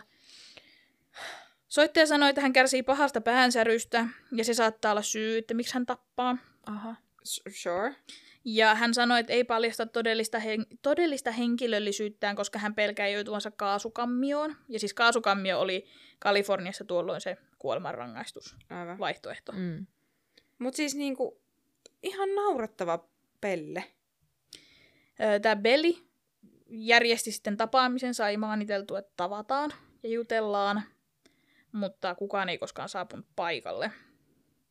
No Michaelille ja Brianille, eli näille kahdelle, jotka oli selvinnyt näistä Zodiakin iskuista, niin heille sitten soitettiin nauhoja näistä puheluista, ja molemmat oli sitä mieltä, että tuo ei muuten ole Zodiac. Aivan. No No niin. niin. Varsinkin Brian, joka sanoi, että tämä miehen ääni, hän itse asiassa keskusteli sen huppumiehen Mhm. mm-hmm. kanssa, niin että tää, sen ääni kummittelee öisin sen päässä, että tämä ei ole se. Vielä naurettavampi pelle, semmonen, joka niinku esittää olevansa.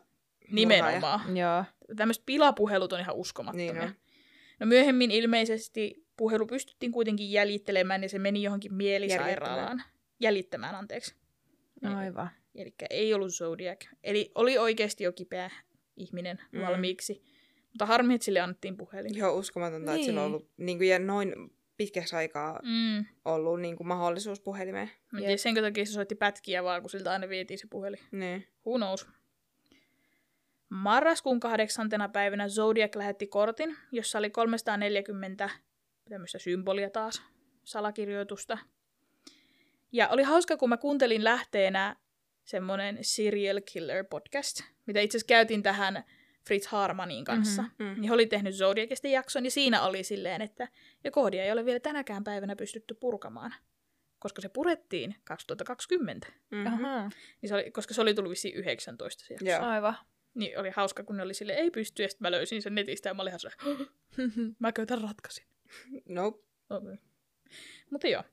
Sen eh, ratkaisi tämmöinen kansainvälinen yksityishenkilöiden ryhmä, johon kuului amerikkalainen ohjelmistoinsinööri, australialainen matemaatikko ja belgialainen ohjelmoija. Ja viestissä luki näin. Toivottavasti teillä on paljon faneja yrittäessänne saada minua kiinni. Se en ollut minä TV-ohjelmassa. Se toi esiin, se toi esiin erään asian minusta, en pelkää kaasukammiota, koska se lähettää minut paratiisiin sitäkin enemmän. Mm. Koska nyt minulla on tarpeeksi orjia työskentelemään minulle, kun kaikilla muilla ei ole mitään, kun he pääsevät paratiisiin. Joten he pelkäävät kuolemaa. Anteeksi, En pelkää, vittua? koska tiedän, että uusi elämäni on elämä on helppo paratiisikuolema. Jälleen kerran on silleen hyvin suora käännös ja hyvin huonoa kieltä ollut. Aivan järkyttävä. Ja sen takia se on ollut niin vaikea kääntää. Se- niin. Tai siis purkaa. Purkaa varmaan. Mutta siis niin kuin varmaan ehkä jonkin verran saitte tuosta kiinni, niin Zodiac kielsi olevasta Sam. Joo. Ole, kielsi olevansa se Sam, Jep. joka puhui täällä aamu TV:ssä. Ja hän myös sanoi, että hän ei pelkästä kaasukan myötä, Mm. koska orjat ja muu. Mitä hän nyt keräilee? Niin hänellä on nyt mitä? Kolme orjaa. No jos se riittää. Niin kuin muille ei ollut mitään. Niin, niin mennä sanoa, että ei mulla ole yhtäkään. Mm. No joo. FBI totesi, ettei purettu viesti antanut enempää johtolankoja Zodiacin henkilöllisyydestä, ikävä kyllä. Mm. 9. marraskuuta 1969 Zodiac postitti seitsemänsivuisen kirjeen, jossa hän kertoi, että kaksi poliisia pysäytti hänet ja todella puhui hänen kanssaan kolme minuuttia sen jälkeen, kun hän oli ampunut Steinin. No niin. Just. Chronicle-lehdessä julkaistiin otteita kirjeestä, muun muassa tämä Zodiacin kertoma siitä, että poliisit oikeasti jututti häntä, mutta poliisit edelleen väittää, että eivät he jututtaneet. Niin mä siis, kun sillä on toi kink olla lähellä niitä poliisiasemia Mm. silloin, kun se Mm. soittaa niihin, ja niin se on nähnyt ne poliisit. Ja sit se on ollut silleen, uu, me juteltiin. Että se niinku ite mehustelee niissä mukamas läheltä piti tilanteissa. Mä uskon, että poliisit on väittänyt, että he ei ole puhunut, koska heitä hävetti niin paljon, että se ei jäänyt kiinni. Ja Mm, ne, mu- musta tuntuu, että kyllä ne on sen jutellut. Siis tästä, koska kos- kukaan ei tiedä, Mm. koska sana vastaan toista sanaa, Niinpä. niin on, oli sekä siis molempia. Mm. Mm. Löytyi siis tämä, koska Zodiac väittää niin paljon asioita, mitkä ei pidä paikkaansa, Mhm. mm-hmm. joten kaikkea ei voi uskoa. Mutta koska tollon, varsinkin tuolloin 60-luvulla, niin siis tuo varsinkin siis Kaliforniassa poliisin asema oli tosi huono, koska ne on munannut jatkuvasti. Mm-hmm. Niin, ja ne oli laiskoja ja saamattomia tehdäkseen mm. töitä. Niin on myös spekuloitu, jotenkin se oli sanonut se poliisi, se oli kertonut vasta niin kuin viikkoja myöhemmin, että itse asiassa me nähtiin se tyyppi. Että ne on epäillyt, että ne on pysäyttänyt sen miehen, Mm-hmm. kysyneet, oot sä nähnyt mitään Mhm. mm-hmm. liittyen taksiampumiseen. Ja sitten tota, ne on jutellut siinä ja se on siltä, että en mä oon nähnyt mitään. Ja sitten ne on jatkaa matkaa, koska ne etsii mustaa miestä. Niin, Että ne ei ole niinku jututtanut Zodiacia epäiltynä, vaan silminnäkijänä. niin. Et siitä oli tämmöinen teoria, mutta tätähän ei, tää on vaan, Ei voi tietää. ei, koska poliisi väittää, että en oo, ja Zodiac sanoi, että no kyllä mä juttelin niiden kanssa, mm-hmm. Mhm. niin sitten silleen, Kumpi vaan voi valehella. niin, Niinpä. todennäköisesti molemmat. Niin, nimenomaan. Ei kun, Miten voi? en mä tiedä, joku, joku loophole siihen keksitään. Mutta joo, tämän kirjeen loppuosassa tappaja vielä vannoi, että hän ei ota enää kunniaa työstään, ja lupasi, että seuraavat murhansa tulee näyttämään onnettomuuksilta. Aha. että te ette enää tiedä, milloin Zodiac iskee, että mä en enää soittele perään. Koska No nythän se on joka kerta, kun se on iskenyt käytännössä, niin ilmoittanut, että se olin mä. Mm. Joo, mutta jos se oikeasti tekisi tolleen, no, niin se tarkoittaa sitä, että se todennäköisesti lopettaa tappamisen. Se vaan haluaa niinku pelotella ihmisiä, että ne näyttää Niin. sitten, Mm. niin te ette voi tietää mikä Mm. on, kun ne näyttää, tota, niin, mikä se sana on? Onnettomuus. Onnettomuuksilta. Niin. Joulukuun 20. päivänä, tasan vuosi David Mm. Faradayn ja Betty Lungensenin murhien jälkeen, Zodiac lähetti tälle asianajajalle, Melvin Bellille kirjeen, joka sisälsi toisen näytteen Steinen paidasta. No niin. Kirjeessä luki Parahin Melvin. Täällä puhuu Zodiac. Eli taas, this is the Zo- Zodiac speaking. Mm. Koska aina pitää Uskomaton. avata kirjoittaa. No, pitäisi itsekin aika kirjoittaa, että, että tässä kirjoittaa Fia. No niinhän sä teetkin. Totta. Niin mä teinkin. Lähetän aina viestin. Moi Minna, tässä Fia. Nimenomaan. Mä alan tekee noin. Sure. Me vastataan puhelimeen jo ahoi hoi, että miksei. Siis mulla ja Minnalla on meidän molempien nimien perässä silleen, että Minna on siis mun puhel- puhelimessa nimellä Minna ahoi hoi. Sen takia, että kun Minna soittaa, että mä mustasin vastata ahoi, ahoi, hoi. hoi. Ja silti on aina silleen, no, Niin, nimenomaan. Ei kun ahoi hoi. niin ahoi hoi. No joo. Mutta kirje jatkui näin. Toivotan sinulle hyvää joulua. Pyydän sinulta yhtä asiaa. Auta minua. En voi pyytää apua, koska tämä asia minussa ei anna minun. Mut justhan sä pyysit, että no. auta minua. Minun on äärimmäisen vaikea pitää sitä kurissa.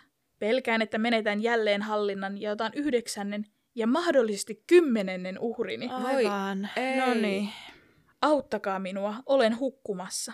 Tällä hetkellä lapset ovat turvassa pommilta, koska se on niin massiivinen, että sitä on vaikea kaivaa sisään, ja drikkerimekanismi vaatii paljon töitä, Ai, mutta se saadaan säädettyä juuri oikein. Mutta jos pidettelen, pidettelen liian kauan yhdeksästä, menetän kaiken kontrollin itsestäni ja asetan pommin. Auttakaa minua, en voi pysyä hallinnassa enää kauaa. Hänellä on niinku oma teatteri pystyssä. Mm-hmm. Maaliskuun 22. päivä 1970. Sunnuntaina 22-vuotias Kathleen Johns pakkasi pikkutyttärensä farmariautoon ja lähti San, San Bernard, Bernardinosta, Kaliforniasta, tapaamaan sairasta äitiään. Kathleen oli myös seitsemännellä kuulla raskaana ja hän matkusti valtatie 132 pitkin lähellä Modestoa. Toinen ajoneuvo pysähtyi tai niin kuin tuli hänen rinnalle, kun hän ajo, ja viittoi, että ajat tien sivuun. Ja tämä kuljettaja selitti, että Kathleenin farmariauton takapyörä on juuri irtoamassa, että se heiluu jo. Joo. Joo. Ja sitten hän sanoi, että hän osaa sen korjata, että ei mitään hätää, että oota hetki, niin Mm-hmm. minä pistän sen kiinni. Joo. Sen sijaan tämä toinen, tämä auttava mieshenkilö löy- löysäsikin tämän py- pyörän mutterit, ja pyörä lopulta irtosi, kun Kathleen yritti sillä ajaa. Mm-hmm. No mitään ei onneksi käynyt Kathleenille. Hän ajoi auton taas tien sivuun. Ja mitenkäs tämä mies sattui olemaan siinä ja hän oli se, että minä tarjon kyydin. Ei mitään niin. hätää. Just joo. Kathleen kiipesi auton kyytiin ja huomasi, tämä mies oli sanonut, että hän voi ajaa Kathleenin nyt hänen pienen tytön läheiselle huoltoasemalle, mutta pian hän huomasikin, että miehellä oli ihan muita suunnitelmia. Kathleen väitti miehen myös uhkailleen, että hän vahingoittaa Kathleenin lasta, myös sen lisäksi, että hän aio- aikoo tehdä jotain Kathleenille. Mm. Joten Kathleen nappasi tyttärensä ja hyppäsi liikkuvasta autosta. Mm. Onneksi heille ei siis käynyt kuinkaan. Ei, sille, hän, Ei kun hän oli, niin, niin. ei käynyt kenellekään mitään. Ja joku toinen ohikulkeva oikeasti sitten auttoi Kathleenia ja vei tämän poliisiasemalle. Kuukausia myöhemmin Zodiakin kirjassa mainittiin melko mielenkiintoinen kyyti naisen ja hänen vauvansa kanssa. Eikä on epäilty, että tämä oli sitten Zodiakin tekosia tämäkin. Niin. Huhtikuun aikana Chronicle-lehti sai kirjeen ja kortin. Ja siinä kirjeessä Zodiac kirjoitti, että minun nimeni on, ja sitten tämmöinen tyhjä viiva, ja sitten siihen perään 13 symbolia. Hm. Jota ei ole siis vielä tänäkään päivänä pystytty ratkaisemaan. Mä väitän, että se ei ole tota, Ratkaistavissa. Niin, niin. Niin, mä veikkaan kanssa. Ja sitten siinä mukana oli suunnitelmapiirros tästä pommista ilmeisesti, mistä hän puhui No niin. silloin aikaisemmin, millä oli tarkoitus tappaa koulubussillinen lapsia. Ja sitten ilmeisesti samana siinä samoihin aikoihin oli ollut joku tämmöinen poliisiaseman pommiisku, niin Zodiac kirjoitti, että hän ei ole sit sitä tehnyt, Aivan. Okei. Okay. että ettei epäile. Niin. Ja sitten siinä kortissa Zodiac vaati, että tämä hänen pommiuhkauksensa julkaistaan. Ja että San Franciscon lahden alue- alueen asukkaat alkaisi käyttää tämmöisiä Zodiac-pinssejä, missä on tämä Ah. hänen logonsa, Aha. tämä tähtäin. Ja sitten kesäkuussa hän kirjoitti taas, ja siinä oli tota, vuorenkuva ja siellä sitten hänen symboli, että se oli niinku ilmeisesti, että tälle vuorolle hän on sen pomminsa laittanut. Jaha. Ja sitten tämä, hän väitti myös tappaneensa jälleen, Mm-hmm. mm. mutta kukaan ei ollut kuollut. Tai ainakaan ei tiedetä, että olisi kukaan kuollut. Niin. Niin. Myöskään pommia ei ollut vuorella, joten noinkohan, ei, ei tiedä. Mutta ei ole ainakaan todisteita siitä, että hän olisi tappanut.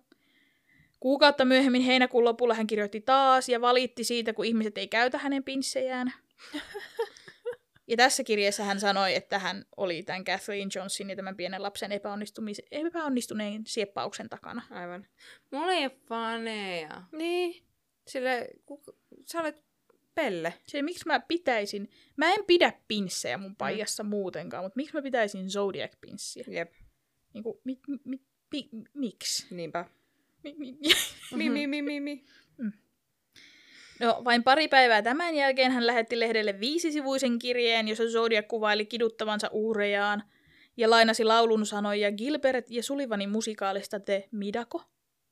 Kirjeessä hän selitti myös, että se vuorikoodi, minkä hän laittoi, niin siinä oli hän laittoi siihen niin kuin lisää koodeja jotenkin, minkä joku sitten vuonna 81 tämmöinen Zodiac-tutkija ratkaisi, niin siinä oli, että kun se laittaa jotenkin se sen koodi jonkun toisen kirjeen päälle, niin siitä tuli ne, että missä ne uhrit, niin kuin edelliset sieppaukset, e, iskut oli tapahtunut. Että se oli joku tämmöinen palapeli. Joo.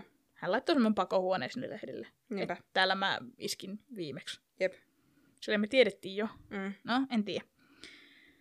Lokakuun 27. 1970 Chroniclen päätoimittaja Paul Avery, joka oli siis nimenomaan ollut vastuussa näistä Zodiac-tapausten kirjoittamisesta, sai Halloween-kortin, jossa oli Z-kirjain ja Zodiacin tämä tähtäinsymboli. Sitten kortin sisälle oli kirjoitettu käsin viesti, kukkuu, olet tuomittu. Uhkaus otettiin vakavasti, niin. että ne oikeasti pelkäsivät, että nyt se käytän Averyn kimppuun. Joo. Ja Chronicle julkaisi tästä uutisen, että näin on tapahtunut, tai tämmöinen kirja on tullut. Pian kirjeen saamisen jälkeen Avery sai nimettömän kirjeen, jossa häntä varoitettiin, tai joo, varoitettiin Zodiakin toiminnan ja tämmöisen Cherry Joe Batesin selvittämättömän murhan yhtäläisyyksistä. Että Zodiac olisi tämän tämmöisen murhan takana. Okay. Ja tämä murha oli siis tapahtunut neljä vuotta aiemmin Riversidein kaupungissa, Suur Los Angelesin alueella. Ja Avery raportoi tästäkin lehdessään 16. marraskuuta. No tämä Cherry Joe Bates oli siis 18-vuotias Riverside City Collegein opiskelija, joka oli viettämässä iltaa kampuksen kirjastossa. Eli noin ö, vuonna 1966, eli kaksi vuotta ennen tätä ensimmäistä Zodiakin varmasti tiedettyä iskua. Hän oli ollut siellä kello yhdeksän asti, kunnes rakennus suljettiin, ja alueella asuneet ilmoittivat kuulensa huutoa noin puoli yhdeltä toista illalla. Cherry Joe Bates löydettiin kuolleena seuraavana aamuna lyhyen matkan päästä kirjastosta kahden hylätyn talon välistä, jotka oli määrä purkaa kampuksen remontin vuoksi. Hänen Volkswageninsa öö, niin nämä käynnistysjohdot oli revitty irti. Aa. Ja hänet oli hakattu hyvin raasti, niin kuin pahoinpidelty ja sitten lopulta puukotettu kuoliaksi. Hmm. Läheltä löytyi miehen Timex-merkkinen kello, jonka ranneke oli revennyt, ja kello oli pysähtynyt 0024, mutta poliisi uskoo, että hyökkäys on tapahtunut aiemmin. Kuukautta myöhemmin tästä murhasta Riversidein poliisille ja Riverside Press Enterprise-lehdelle lähetettiin lähes identtiset konekirjoitetut kirjeet, jonka otsikko oli tunnustus. Aha.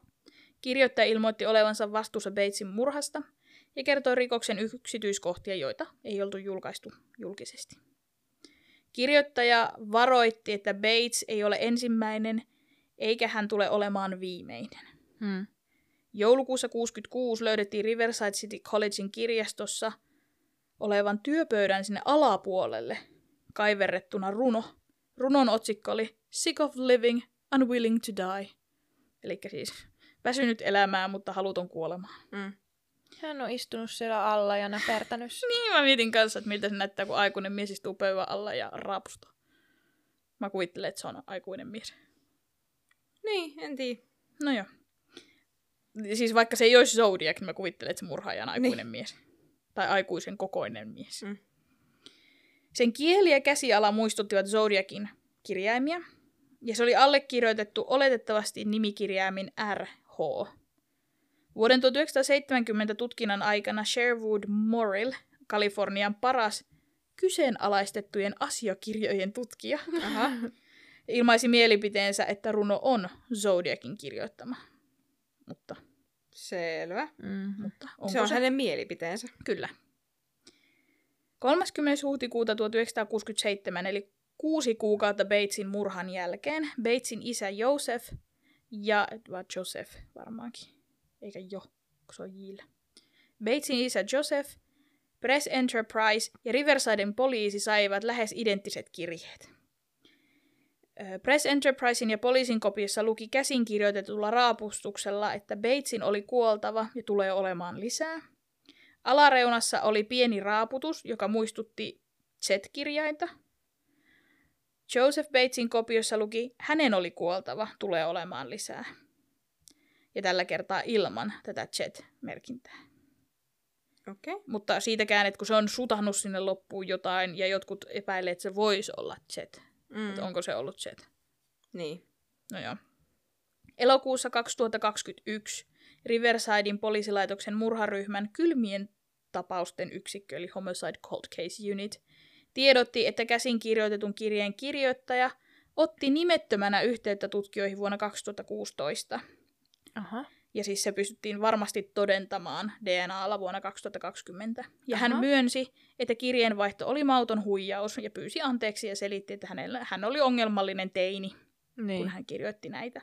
Ja tutkijat vahvistavat, että kirjoittaja ei ole Zodiac. Okei, jännä, että hän on niin kuin myöhemmin elämässään sitten ollut silleen, hän haluaa tunnustaa. Se Niin. on painanut sielussa. Niin, nimenomaan. Nep. Varmasti, kun sitä on sitten alettu, että voiko... Koska siis aika moni uskoo, että tämä Jerry Joe Bates ei liity Zodiaciin mitenkään. Mm. Niin sitten kun näiden kirjeiden avulla se on voitu sitoa siihen Zodiaciin, niin, Niin. ehkä se on sitten alkanut olemaan, että voi hitto, ne ei saa koskaan lähellä, selville. niin. Niin. Mm. Mutta joo, takaisin 70-luvulle. Viisi kuukautta tämän Averyn artikkelin jälkeen, jossa hän mietti, että voisikohan Zodiac olla tämä Batesin murhaaja, Zodiac lähetti kirjeen Los Angeles Timesille. Ja kirjeessä hän kiitti Averyn sijasta poliisia siitä, että tämä oli saanut selville hänen Riverside-toimintansa, mutta he löytävät vain helpot, sillä niitä on helvetin paljon muitakin. Aha. Eli Niin. niin. väitti, että hänellä on ihan hirveästi paljon muitakin uhreja siis. Joo. Just. Niin varmaan. Ja niin kuin sanoin tuossa, Seri Joe Batesin ja Zodiacin välinen yhteys on edelleen ihan tosi epävarma. Mm. Ja tämä Riversidein poliisilaitos ei usko, että se on Zodiac. Ja he myös sanovat sen, että nämä kirjeet vaikeutti tutkintaa ihan Mm. hirveästi ja se oli aivan ulkopuolinen teko, joten... No kun tätä mä just meinasin, että on niin typerää, niin kuin sä sanoit, että soitellaan ja esitetään olevansa, tai laitetaan kirjeitä ja esitetään olevansa, Mm. kun se vaan hidastaa. Ja no Mhm. kyllähän se itsekin hidastaa, kun se laittaa niitä koordinaatteja johonkin, missä ei sit olekaan mitään. Niin kyllä. Se on niin typerää. Jep. Mutta se, että... No, siis on, on typerää, että tämä murhaajakin sekoittaa pakkaa. Mut Niin murhaaja ihan... se on mä ymmärrettävää. Niin, siis nimenomaan, että hän, hän, hän on, siis on väärin, että hän murhaa. Mm. Voiko se lähteä ihan siitä? Mutta se, että ihan täysin asian kuulumaton Jep. henkilö tulee sotkemaan, Jep. vaan siksi, että hän on lukenut lehdestä jotain. Mm. Mm-hmm. Niinpä. Niin on ihan uskomatonta. Zodiac lähetti Paulille taas postikortin 22. maaliskuuta, jossa hän väitti olevansa vastuussa myös Donna Lassin katoamisesta Lake-tahoilla. Ja jännä juttu näissä Zodiacin kirjassa oli myös se, että kun hän kirjoitti siis paljon väärin, Mm. niin hän kirjoitti tämän Averyn nimen aina Averly. Aina. Okei. Vaikka se oli Avery, ei Averly. Siinä postikortissa oli myös niin kuin mainoksista ja lehdistä leikattu kirjaimia niin kuin tekstiksi. Joo. Ja siinä luki teksti Sierra Club. Etsitään uhria 12. Kurkistakaa mäntyjen läpi. Ohittaa Tahoejärven. Lumen keskellä ympyrä. Aha. Zodiakin symboli oli lopussa sekä tavanomainen. Palautusosoitteen kohdalla oli kanssa vaan Zodiakin se tähtäin. Joo. No tämä Donna Lass, minkä hän myös väitti olleen uhrinsa, oli siis sairaanhoitaja, mikä oli töissä Sahara, ta, Sahara Tahoe hotellin ja kasinnon ensiapupisteellä. Sinä päivänä, kun hän katosi, eli 6. syyskuuta 1970, hän työskenteli aamuyöllä kahteen asti. Hänen viimeisin päiväkirjamerkintä oli kello 1.50. Myöhemmin samana päivänä sekä Lässin työnantaja että hänen vuokranantajansa saivat puhelinsoittoja tuntemattomalta mieheltä, joka väitti valheellisesti, että Läs olisi lähtenyt kaupungista hätätapa- perheeseen liittyvän hätätapauksen vuoksi. Mhm.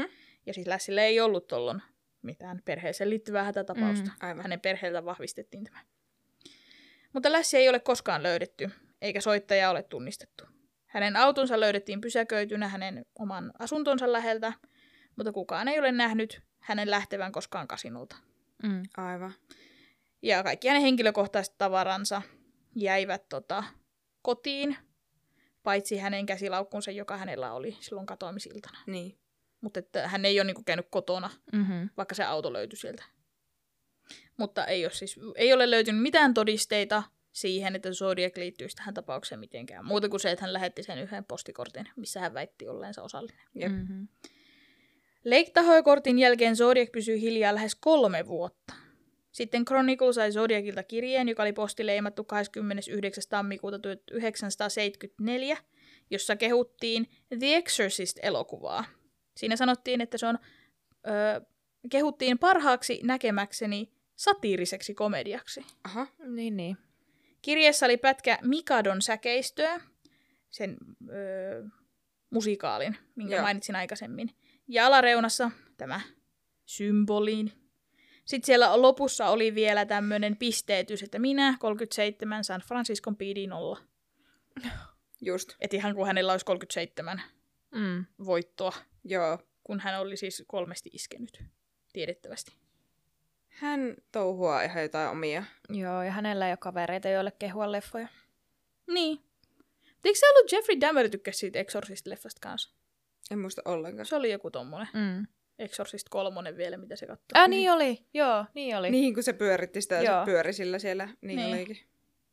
No, ehkä se on sitten sen arvoinen. Ei vaan. Se kertoo sen leffan arvosta mun Niin. mielestä ehkä enemmänkin.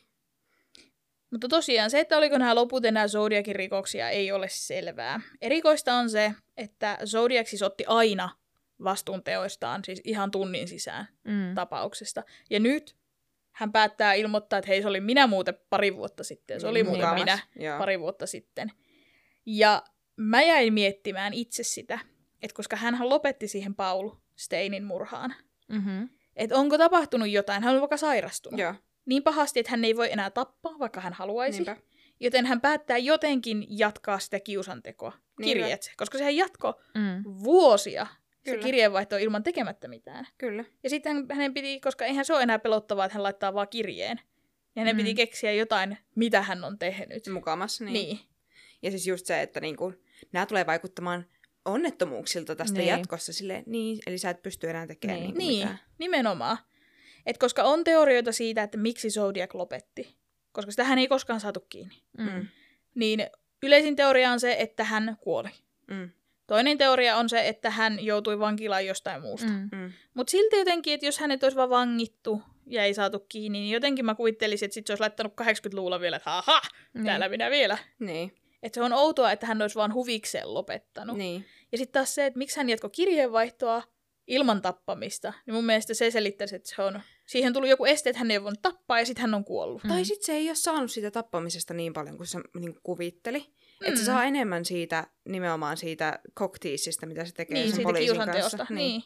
Ja siis niinku, Todennäköisesti. kun nimenomaan, että se niinku on siinä, olen tässä mailin sisällä Niin. niin. niinku poliisiasemasta, kun Mm. soitan. Öhöhö, Että se on se niinku jännittävää. pakosalla oleminen, Joo. eikä se rikosten tekeminen varsinaisesti. Niin, Niin.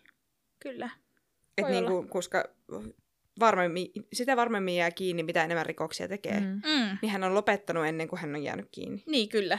Ja ehkä poliisit oikeasti jututti häntä, ja hän tajusi, että nyt oli muuten aika lähellä, Niinpä. kun Niinpä. hän keskellä kaupunkia tappoi taksikuskin. Niin. Jep. Ja sitten se tuli semmoinen, uuu, en mä voi tehdä tätä enää Niin. meidänkin. Mm. Oli jännä. Mutta myös se, Ärsyttävä. koska mulla on semmoinen olo ainakin nimenomaan niistä, kuinka huonosti se ampuu ja näin, että se ei välttämättä ole edes ollut tarkoitus tappaa, että se ei ole ollut ikinä se goal, vaan se, että hän, Että saa huomiota. niin, hän Niin. saa sen maineen. Niin, Niin, sekin voi olla. voi olla. Ei tiedä, ihan sekopää. Aivan täysin pimeä kaveri. Mutta teorioita siitä, kuka Zodiac mahdollisesti olisi voinut olla. Uskotaan siis, että jos, jos hän ei kuollut heti siihen, että kun hän lopetti, niin nyt hän on jo kuollut. Mm. Mm-hmm. On epäilty, että hän on ollut silloin 60-luvulla parikymppinen, kolmekymppinen. Niin. Niin nyt hän on sitten jo Mm-hmm. siirtynyt ajasta ikuisuuteen. Mutta mä valitsin tähän ihan muutaman kuuluisimman teorian. Mä löysin, yllättävän vähän löytyi semmoisia päteviä, koska aina kun tekee selvittämättömän tapauksen, niin mulla on aina semmoinen, no se oli toi. Mm. Tässä mä oon vaan että no ei se ainakaan kukaan näistä ole, Niin, mutta mä en niin. löytänyt muita. Jep. Öö, eniten löytyi tämmöistä Arthur Leigh Allenista. Ja hän kuoli vuonna 1992. Ja ainoat todisteet häntä vastaan on pelkkiä aihetodisteita. Poliisi oli haastatellut Allenia Zodiac-tutkimuksen alkuvaiheesta lähtien, ja hänestä oli tehty useita etsintälupia 20 vuoden aikana. Vuonna 2007 tämmöinen erään kirjan kirjoittaja Robert Graysmith totesi, että useat poliisitutkijat kuvailivat, kuvailivat Allenia todennäköisimmäksi epäilyksi. Okei, mutta olisi outoa, että sitä noin paljon haasteltaisiin, että se ei niinku mainitsisi mitään siitä, että hähähä, olepas meinannut jää kiinni. Ja... Jep. Niinpä. No hän oli ensinnäkin iso mies. Hän oli valkoinen mies. Iältään ja niinku ruumiin rakenteeltaan ilmeisesti täsmäsi aika hyvin sitä, Joo, mitä... mutta niitä ei ole yhtään Niin, muita. Kyllä, Siis se on ainoa, joka on Kyllä, kyllä. tämän mallinen ihminen ollut. Jep. Öö, Allenia haastatellut etsivä, tota, tai siis kun Allen oli siis nähty siellä leikin Berryassa, Berryassa missä oli siis se huppumies Mm. ollut, niin siellä hyökkäyksen alueella oli hänet nähty sinä päivänä, niin sen takia häntä haastateltiin. Mutta Mm. hän itse oli kuulemma olleensa ollut sukeltamassa siellä. Ja Allen joutui jälleen poliisin tietoisuuteen vuonna 1971, kun hänen ystävänsä Donald Cheney ilmoitti Kalifornian Manhattan Beachin poliisille Allenin puhuneen halustaan tappaa ihmisiä, käyttäneen nimeä, nimeä Zodiac itsestään ja kiinnittäneen taskulampun ampuma-aseeseensa, jotta hän näkisi myös yöllä Koska kukaan muu ei ole tehnyt niin koskaan. ikinä. Niin ei. kuin, nimenomaan. Mutta näitä ei ilmeisesti voitu sen kummemmin todentaa Mm. vain Zodiaciksi. Niin. Tai Ja- siis niin kuin, Mikä ei sano, että tuommoisella sekopäillä olisi faneja. Niin, nimenomaan. Allen oli ilmeisesti saanut potkut Yhdysvaltain laivastosta vuonna 1958, ja hänet oli erotettu peruskoulun opettajan työstään maaliskuussa 68, kun häntä oli syytetty seksuaalista väärinkäytöstä No niin. oppilaita kohtaan. Kauhea. Hänen tuntemansa henkilöt pitivät häntä yleisesti ihan hyvänä tyyppinä, mutta häntä kuvailtiin myös pieniin lapsiin kiintyneeksi ja naisille Ew. vihaisiksi. Mm-hmm. Hyi. Uskomaton, miten ketään voi hyvä kuvailla tyyppi. noin. Joo, mutta, vähän... Mutta- Juu. Anteeksi nyt vaan, mutta mitä teidän opettajan koulutuksen tutkimus, tai siis siinä niin kuin valintavaiheessa olette tutkinut taustoja? Niin. Mutta ehkä se ei ollut vielä silloin tehnyt mitään. Mm-hmm. Juu. No, Allenia kuulusteltiin vuonna 1971 ja hänen asuntonsa tutkittiin, mutta tuloksetta. 74 Allen pidätettiin 12-vuotiaan pojan seksuaalista hyväksikäytöstä ja hän tunnusti nämä, tämän syyllisyyden ja istui si- siitä vankilassa. Valeon poliisi antoi toisen etsintä, kotietsintäluvan Allenin asuntoon helmikuussa 91, kun aseellisesta ryöstöstä syytetty ilmiantaja kertoi Allenin kehuskelleen hänelle, kuinka hän on nuorempana tappanut taksikuskin. Okei. Okay. Kaksi päivää Allenin kuoleman jälkeen vuonna 1992 Valeon poliisi taas teki kotietsinnän ja takavarikoi sieltä omaisuutta, mutta ei Tuloksetta. vissiin sen enempää. Mm. Öö, heinäkuussa 1992 tämä Michael, joka selvisi siitä ampumisesta, niin hän valitsi niin kuin Allenin kuvan rivistä Aha, ja sanoi, että tuo on se mies, joka minut ampui. okei. Okay. Mm-hmm. Mutta Allen oli siinä kohtaa jo kuollut siis itse. Niin. Niin kuin mä meinasin heti, että kun on kuitenkin kaksi selviyt- selvinnyttä Mm. henkilöä, niin miksei niitä tai tätäkin epäiltyä ole sitten heille esitelty. Niin, mä en sitten tiedä, että kuinka, niin en tiedä siis, onko sitä näytetty aikaisemmin sitä kuvaa, mutta toisaalta, että kuinka hyvin se oikeasti näki. Häntä on kuitenkin ammuttu ja osoitettu taskulampulla pimeässä. Mm. Ja sitten se toinen, niin joo, hän näki sen miehen kunnolla, mutta sillä oli se huppu päässä. Niin. Mm. Mutta Mutta se, tiedä. että kuulostaa kummalliselta, että sit vasta kun se on kuollut, niin nyt mä yhtäkkiä sen tunnistinkin. Niin. Niin, nimenomaan. Niin sillä just, että kuinka todet, totta se on, että Niin. onko se vaan nyt silleen, että on se sittenkin tuo. Mm. Että ei hän kyllä mukava mies ollut, mutta mä Ei. en ihan usko, että Zodiac... Mutta hänestä löytyi siis, hän on ilmeisesti se pääepäilty, koska hänestä löytyy eniten tietoa. Mm. En tiedä. Poliisi Donald Folk, joka siis sanoi nähneensä Zodiacin sen taksikuskin ampumisen jälkeen, niin hän sanoi, että tämä Allen, joka oli oikeasti iso mies, niin hänen kasvonsa oli aivan liian pyöreät siihen, minkä hän näki. Joo. Että se oli niinku liian isokokoinen mies verrattuna siihen Niin. niin. Zodiaciin. Ja tämä poliisilaitoksella puhelimeen vastannut Nancy Slower sanoi, että Allen ei kuulostanut yhtään siltä Zodiacilta, joka soitti, että minä Mm. tein sen. Niin.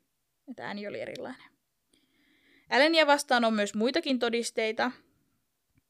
Öö, Seri Joe Batesin murhaaja, öö, murhaajan nämä kirjeet oli kirjoitettu siis kirjoituskoneella, ja Allenilla oli juuri tämä sama kirjoituskone. Mm. Öö, hän omisti ja käytti Zodiac-merkistä rannekelloa. omisti saman kaliberin aseen. Mm. Hän asui Valleossa ja työskenteli muutaman minuutin päässä sieltä, missä tämä Ferrin asui, eli se Darlene, siinä ihan lähettyvillä. Eli jos hän olisi sitä kotiasta alkanut, niin hän asui siinä ihan vieressä. Mm. Vuonna 2002 San Francisco PD esitti osittaisen DNA-profiilin Zodiacin kirjeiden postimerkkien ja kirjekuorien syljestä, mutta se ei mätsännyt ollenkaan Joo. Alleniin. Mm-hmm. Ja tota, eläkkeelle jäänyt poliisin käsialan asiantuntija, joka työskenteli Zodiac-tapauksen parissa vuosikymmeniä, totesi, että minulle annettiin laatikollinen Allenin kirjoituksia, eikä yksikään hänen kirjoituksistaan muistuttanut lähelläkään Zodiacin kirjoituksia. Mm. Niin.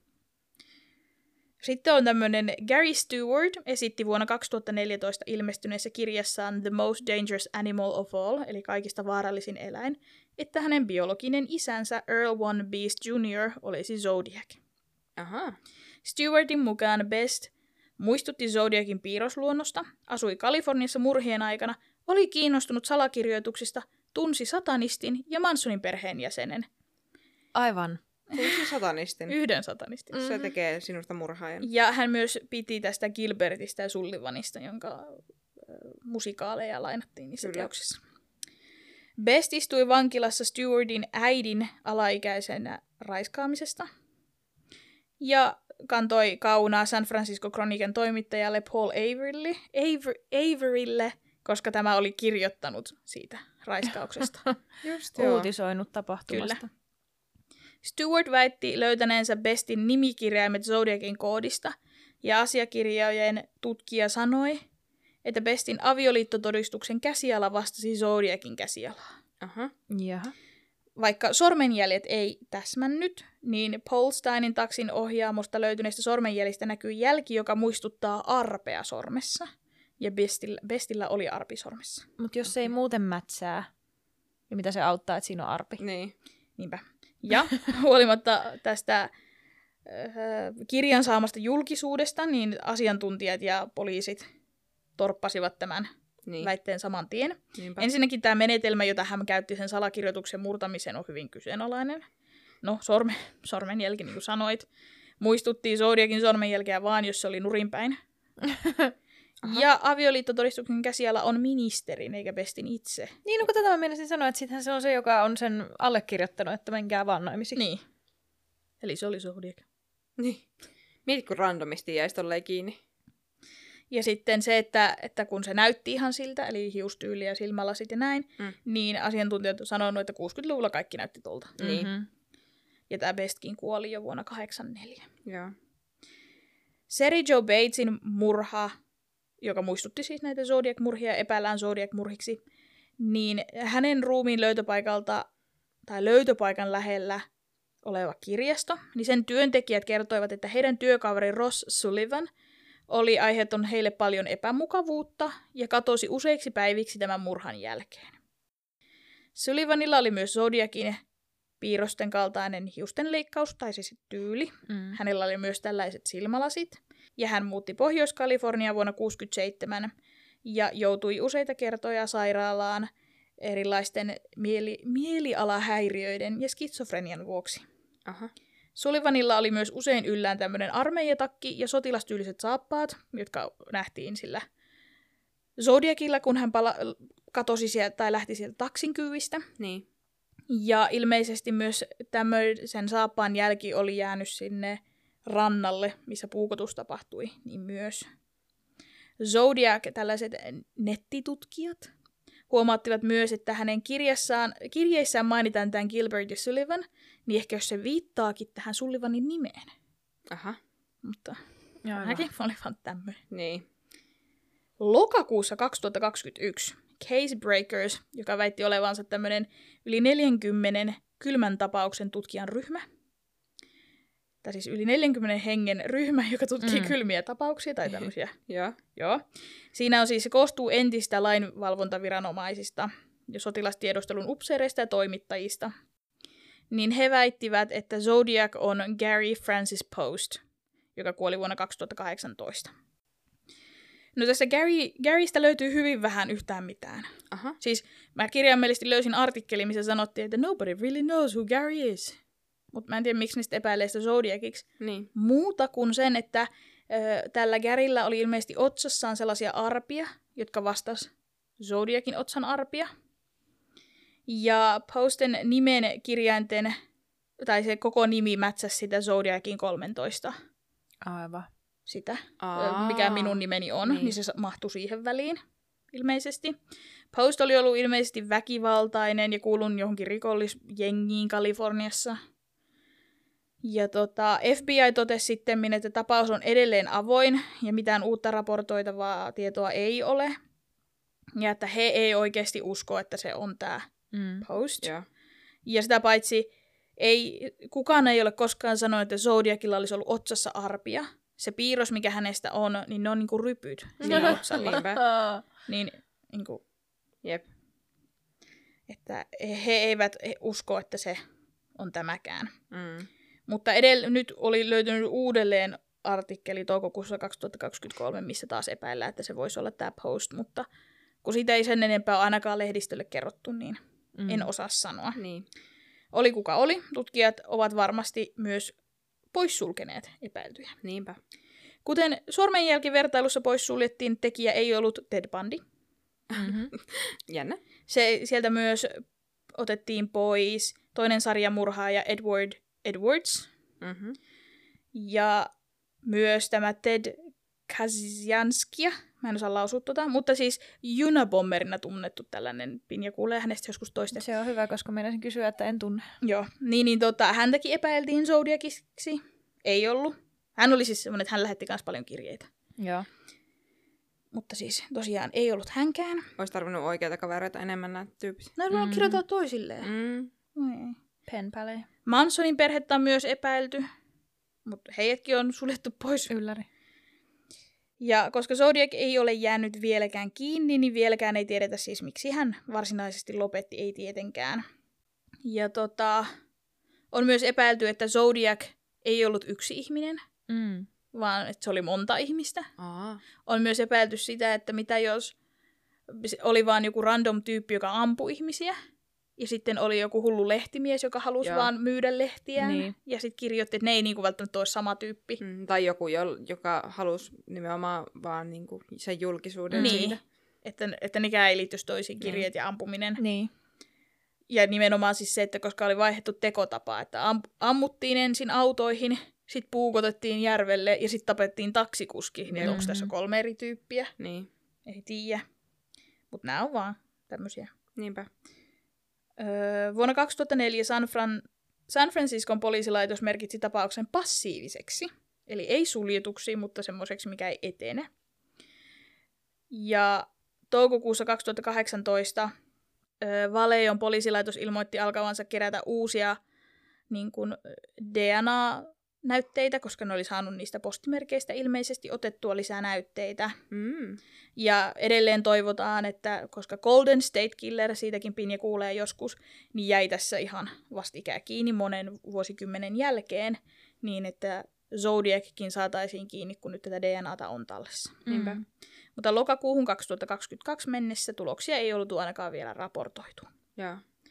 Lopun vielä, että lähteenä mulla tosiaan oli Serial Killerin podcasti Zodiac 1 ja Zodiac 2 sekä zodiackiller.com-sivusto, US Today-lehti ja history.com. Ja lähteet tosiaan viimeiseksi sitten spoilaisi. Mm. Onnistuit. Siinä oli mun tämänkertainen kurja juttu. Niinpä. Tämä on äärimmäisen kuuluisa tapaus juurikin varmaan näiden yhteydenottojen takia. Hmm. Mutta mä olen pettynyt hänen keksimään sen nimeen. Koska mä ajattelin, että tässä tulee joku semmoinen horospu- horoskooppi, semmoinen juoni, jonka mukaan hän tappaa. Mutta Niinpä. ei. Niinpä. Silleen niin kuin mielenkiintoista, että se ei sillä leijunut sen enempää. Kun luulisi, että tämä niin kuin nimenomaan, että kun hänellä oli tämä, että this is Zodiac speaking. Tämä ääni Niin. tulee siis yhdestä leffasta, missä Mm. näyttää Jake Gyllenhaal, niin siinä on aina tommonen ääni. Mm. Mm. Zodiacin kohdalla. niin, niin, tota, niin kuvittelisi, että se olisi sitten halunnut vaikka kertoa jotain itsestään enemmän just jostain tähtimerkistä ja kuun asennoista ja väittänyt vaikka, että hän aina kun Venus on kallellaan, niin käy Mm. silloin ampumassa. Ja... Mm. Et se ei niin ottanut iloa Niin. irti siitä nimestään. Ei. Ihan hukkaa heitetty. Mm. Huonosti brändätty. Niin. Mm. Onneksi. Siis, Mm. tä, siis nämä on jotenkin niin luusareita nämä tyypit. Jep. Niin on. Mutta on tosi tommoset, niin kun, koska kun, no, tykkäämme pakohuoneista, mm. Mm. niin kaikki tommoset niin kun, koodin ratkaisemit on musta hirveän mielenkiintoista. Ja mullahan tuli heti se, että sitä ei ole sitä nimeä ratkaistu vielä. Pystyisinkö mä, jos mä vertailen niihin vanhoihin kirjeisiin, Mm-hmm. pystyisinkö mä... No, mutta toisaalta jos ammattilaiset ei ole ratkaissut sitä, niin tuskin mäkään. Jep. Mutta voi olla, että seuraavan olihan ne- vapaa-päivän käytän sitten tähän. Niin, olihan ne ensimmäisen kirjeen ratkaisijatkin palapeli enthusiasts. Niin. Kyllä, näinpä. Ihan tosi mielenkiintoinen Mm. tapaus. On, ja harmi, ettei se ole selvitetty. Mm. Niinpä. Jotenkin ärsyttää, Oo. että tommoselle tyypille annetaan vielä sitten se niin kuin nautinto Niin. olla jäämättä kiinni. Niin, Se nimenomaan. on, mua raivostuttaa ihan suunnattomasti. Niin. Mutta mä väitän, että se kuoli hyvin pian silloin, joskus ehkä 70-luvulla. Niin. Ja koska jos hän olisi edelleen elossa, niin ei hän pystyisi olla kirjoittamatta. Ei. Siis Mm. että jos hän olisi ollut edes 90-luvulle asti Niin, elossa, kyllä. niin hänen olisi ollut tehnyt mieli laittaa joku semmoinen joulukortti. Niin, jep. Jep. Semmoinen. Nyt tiedät senkin. Niin tiedä. Kivi vierähti nyt sieltä sielusta. Ja sun sielu oli tässä rintakähän kohdalla. Kiitos, että kuuntelit tämänkin kurjan jutun ja meidäthän löytää tosiaan Instagramista at kurjajuttu ja sähköpostia voi myös lähettää osoitteeseen kurjajuttupod at gmail.com. Ensi kertaan!